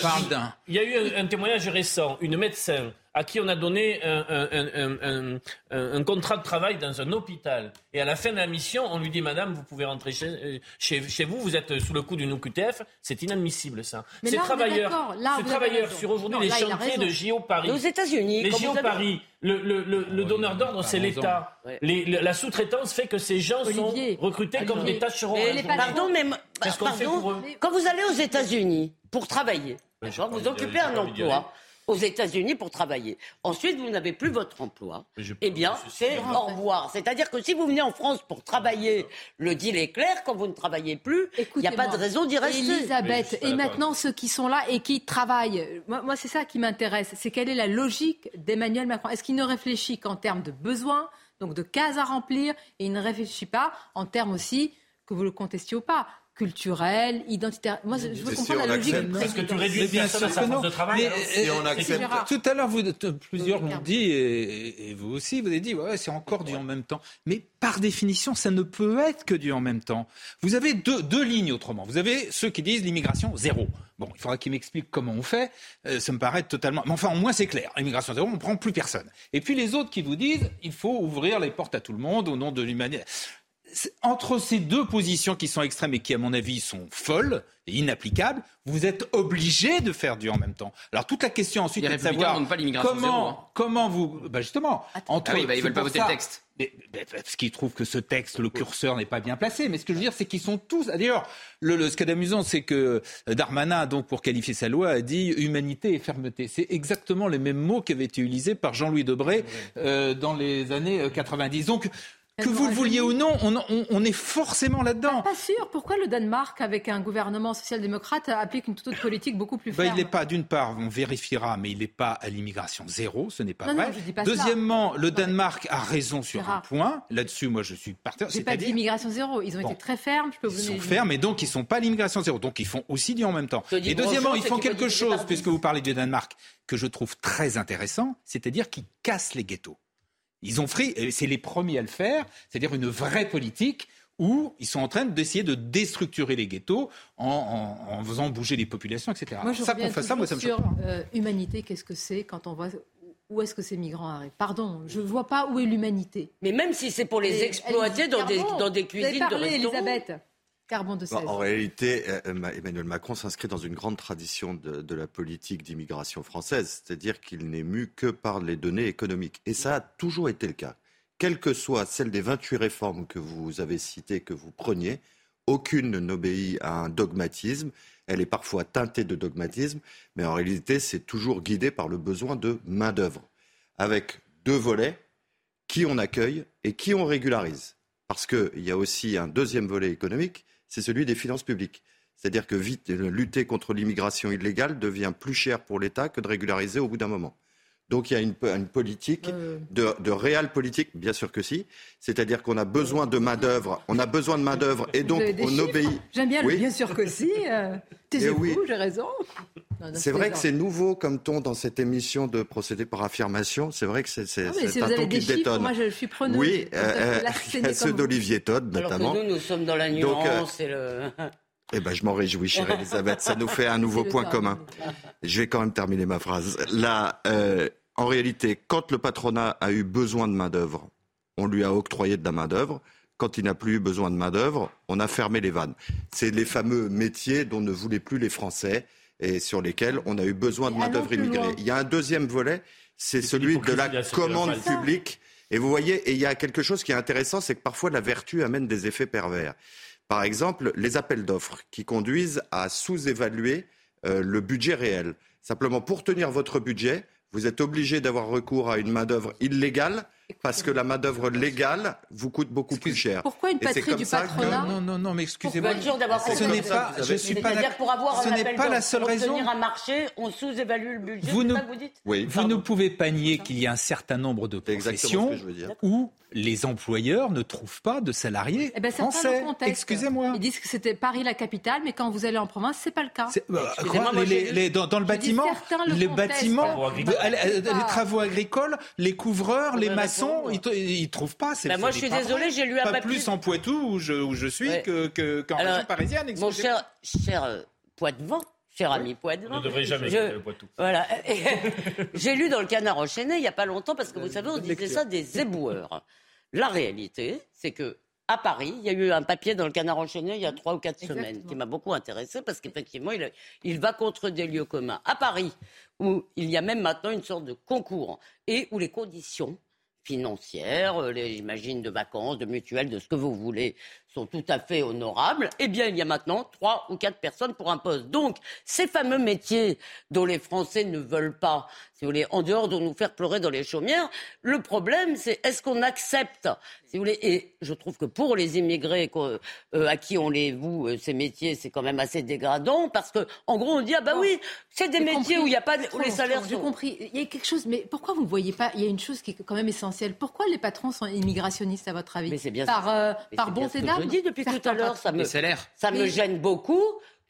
ça me gêne beaucoup qu'on récompense des gens dans la restauration, notamment les salaires. Moi, je trouve ça. Moi aussi. Certains patrons sont immigrationnistes pour des besoins dans certains secteurs. Je pour reprends abaisser... le, fil de carbone. Ah si vous prenez la commande publique sur le moins de 10 ans et l'appel à certaines euh, sous-traitances, vous avez des situations de travailleurs sans papier qui gagnent très peu qui n'ont pas de sécurité au travail, qui sont traités de manière inacceptable dans la France d'aujourd'hui. Mais elle, voilà. Mais y compris par des entreprises travaillant pour l'État. Allez demander aux producteurs de fruits, allez demander aux restaurateurs. Ils vous disent tous qu'ils ne trouvent pas. Et c'est vrai, c'est une réalité. Pas, les restaurateurs aussi. C'est une réalité. Les restaurateurs aussi. Euh, Gérard, qui ont eu d'ailleurs beaucoup d'aide pendant le Covid. Les restaurateurs aussi qui, ont, qui ont eu beaucoup d'aide pendant le Covid ne trouvent pas aussi il y a deux réalités parce que les salaires sont trop bas et qu'ils refusent d'augmenter les salaires. C'est une autre réalité. Ils ont augmenté de 16%. Je ne suis pas d'accord sur les restaurateurs. Je ne veux pas défendre les restaurateurs, je pas mais ils ont augmenté de 16% les Vous avez un resto dans le Poitou? Non, j'en ai. Non, on, viendra avec plaisir euh, si, vous nous invitez. Il y a un désert, il y a un désert gastronomique ah dans le Poitou? Je vais vous donner un. Euh, mais à, Cannes, il n'y a pas de désert. Non, non, non, je suis obligée de passer à notre sujet, s'il vous plaît, parce que je voudrais parler de cela. Au nom de la responsabilité des parents sur leurs enfants, le maire de Cannes, David Lisnard, a lui pris sa responsabilité, diront certains. Vous vous souvenez, on en avait beaucoup parlé euh, de l'agression de cette mamie à Cannes par trois jeunes délinquants. Alors deux mineurs ont été reconnus coupables et connaîtront leur sanction le 28 juin. Et le maire a sanctionné le père de l'un des auteurs de l'agression. Ce dernier s'est vu retirer son emplacement de marché à la Boca, il avait un emplacement, et la ville a également indiqué que la famille était connue de la CAF, auquel elle doit le remboursement de sommes conséquentes. Pas la peine que je rentre dans tous les Qu'est-ce que vous pensez de ce geste? Il faut savoir que euh, pénalement, judiciairement, c'est pas possible, évidemment, que le père soit responsable. Mais qu'est-ce que, vous pensez de... C'est un droit de l'homme d'avoir un étal au marché de la Boca Est-ce que c'est? Bah, Est-ce que c'est un droit de l'homme? Est-ce que la mairie qui accorde ses places, enfin la commission, il y a une commission, est-ce qu'elle a le droit de décider en opportunité? Parce que ce que vous oubliez de dire, ce qu'on a appris notamment grâce aux enquêtes qui ont été menées sur CNews, c'est qu'en plus cette famille, quand elle a rencontré la mairie, et que je te menace, et que je dise on va faire venir tous les autres, et euh, on va faire venir les gens de la cité. Donc si vous voulez, ça ne m'a pas l'air d'être des citoyens exemplaires. Est-ce que c'est un droit de l'homme d'avoir une place au marché? Est-ce que ce que fait le maire de Cannes, ça vous paraît justifié? Est-ce que ça vous paraît? Il faudrait connaître euh, vraiment bien le dossier. Sur le principe, ça ne me choque pas. C'est comme les allocations, euh, c'est tout le débat qu'il y a autour, notamment des logements, euh, des logements sociaux et des allocations. Je pense qu'on peut pas avoir, je suis désolé, mais je pense pas je pense qu'on peut avoir une, une, règle générale qui s'applique à tout le monde. Il je faut pense voir que le maire de Cannes connaît le dossier. Vous avez des, oui, voilà, non, mais je suis Voilà, non, non, mais c'est-à-dire qu'il y avoir des éléments. Sur les allocations et sur les logements, c'est pareil. Vous avez effectivement des, des, des, des parents qui portent de lourdes responsabilités en n'élevant pas leurs enfants. En revanche, vous pouvez aussi avoir des mères célibataires qui sont complètement dépassées par un de leurs enfants. et donc, ce dont j'ai peur, c'est ce dont j'ai peur, c'est la jurisprudence. C'est-à-dire que bon, ce monsieur n'a pas l'air très Pourquoi vous en avez peur Il vaut mieux avoir peur de l'agression de la mamie et se dire que des parents vont être responsabilisés. je peux ne pas avoir peur de. Non, mais je veux dire, il vaut mieux ne pas avoir peur qu'il soit responsabilisé. Oui, mais euh, j'ai été ému comme tout un chacun par. Bien sûr. Ah, vous avez un cœur Ce que je veux simplement vous dire, c'est qu'on peut dire tiens là, dans ce cas-là d'espèce, euh, le maire réagit euh, comme il faut réagir, mais ça peut aussi donner lieu à un processus qui peut nous amener très loin de ce qu'on souhaite pour notre société. on est dans un état de droit, il n'y a pas de risque. Ah, pardonnez-moi, euh, quelqu'un qui tribunal administratif. Il y a d'un côté le travail de la justice, la sanction pour euh, ce mineur qui doit être véritablement forte, et de l'autre, d'autres problématiques qu'on doit régler. Le tribunal administratif a été saisi. Hmm oui.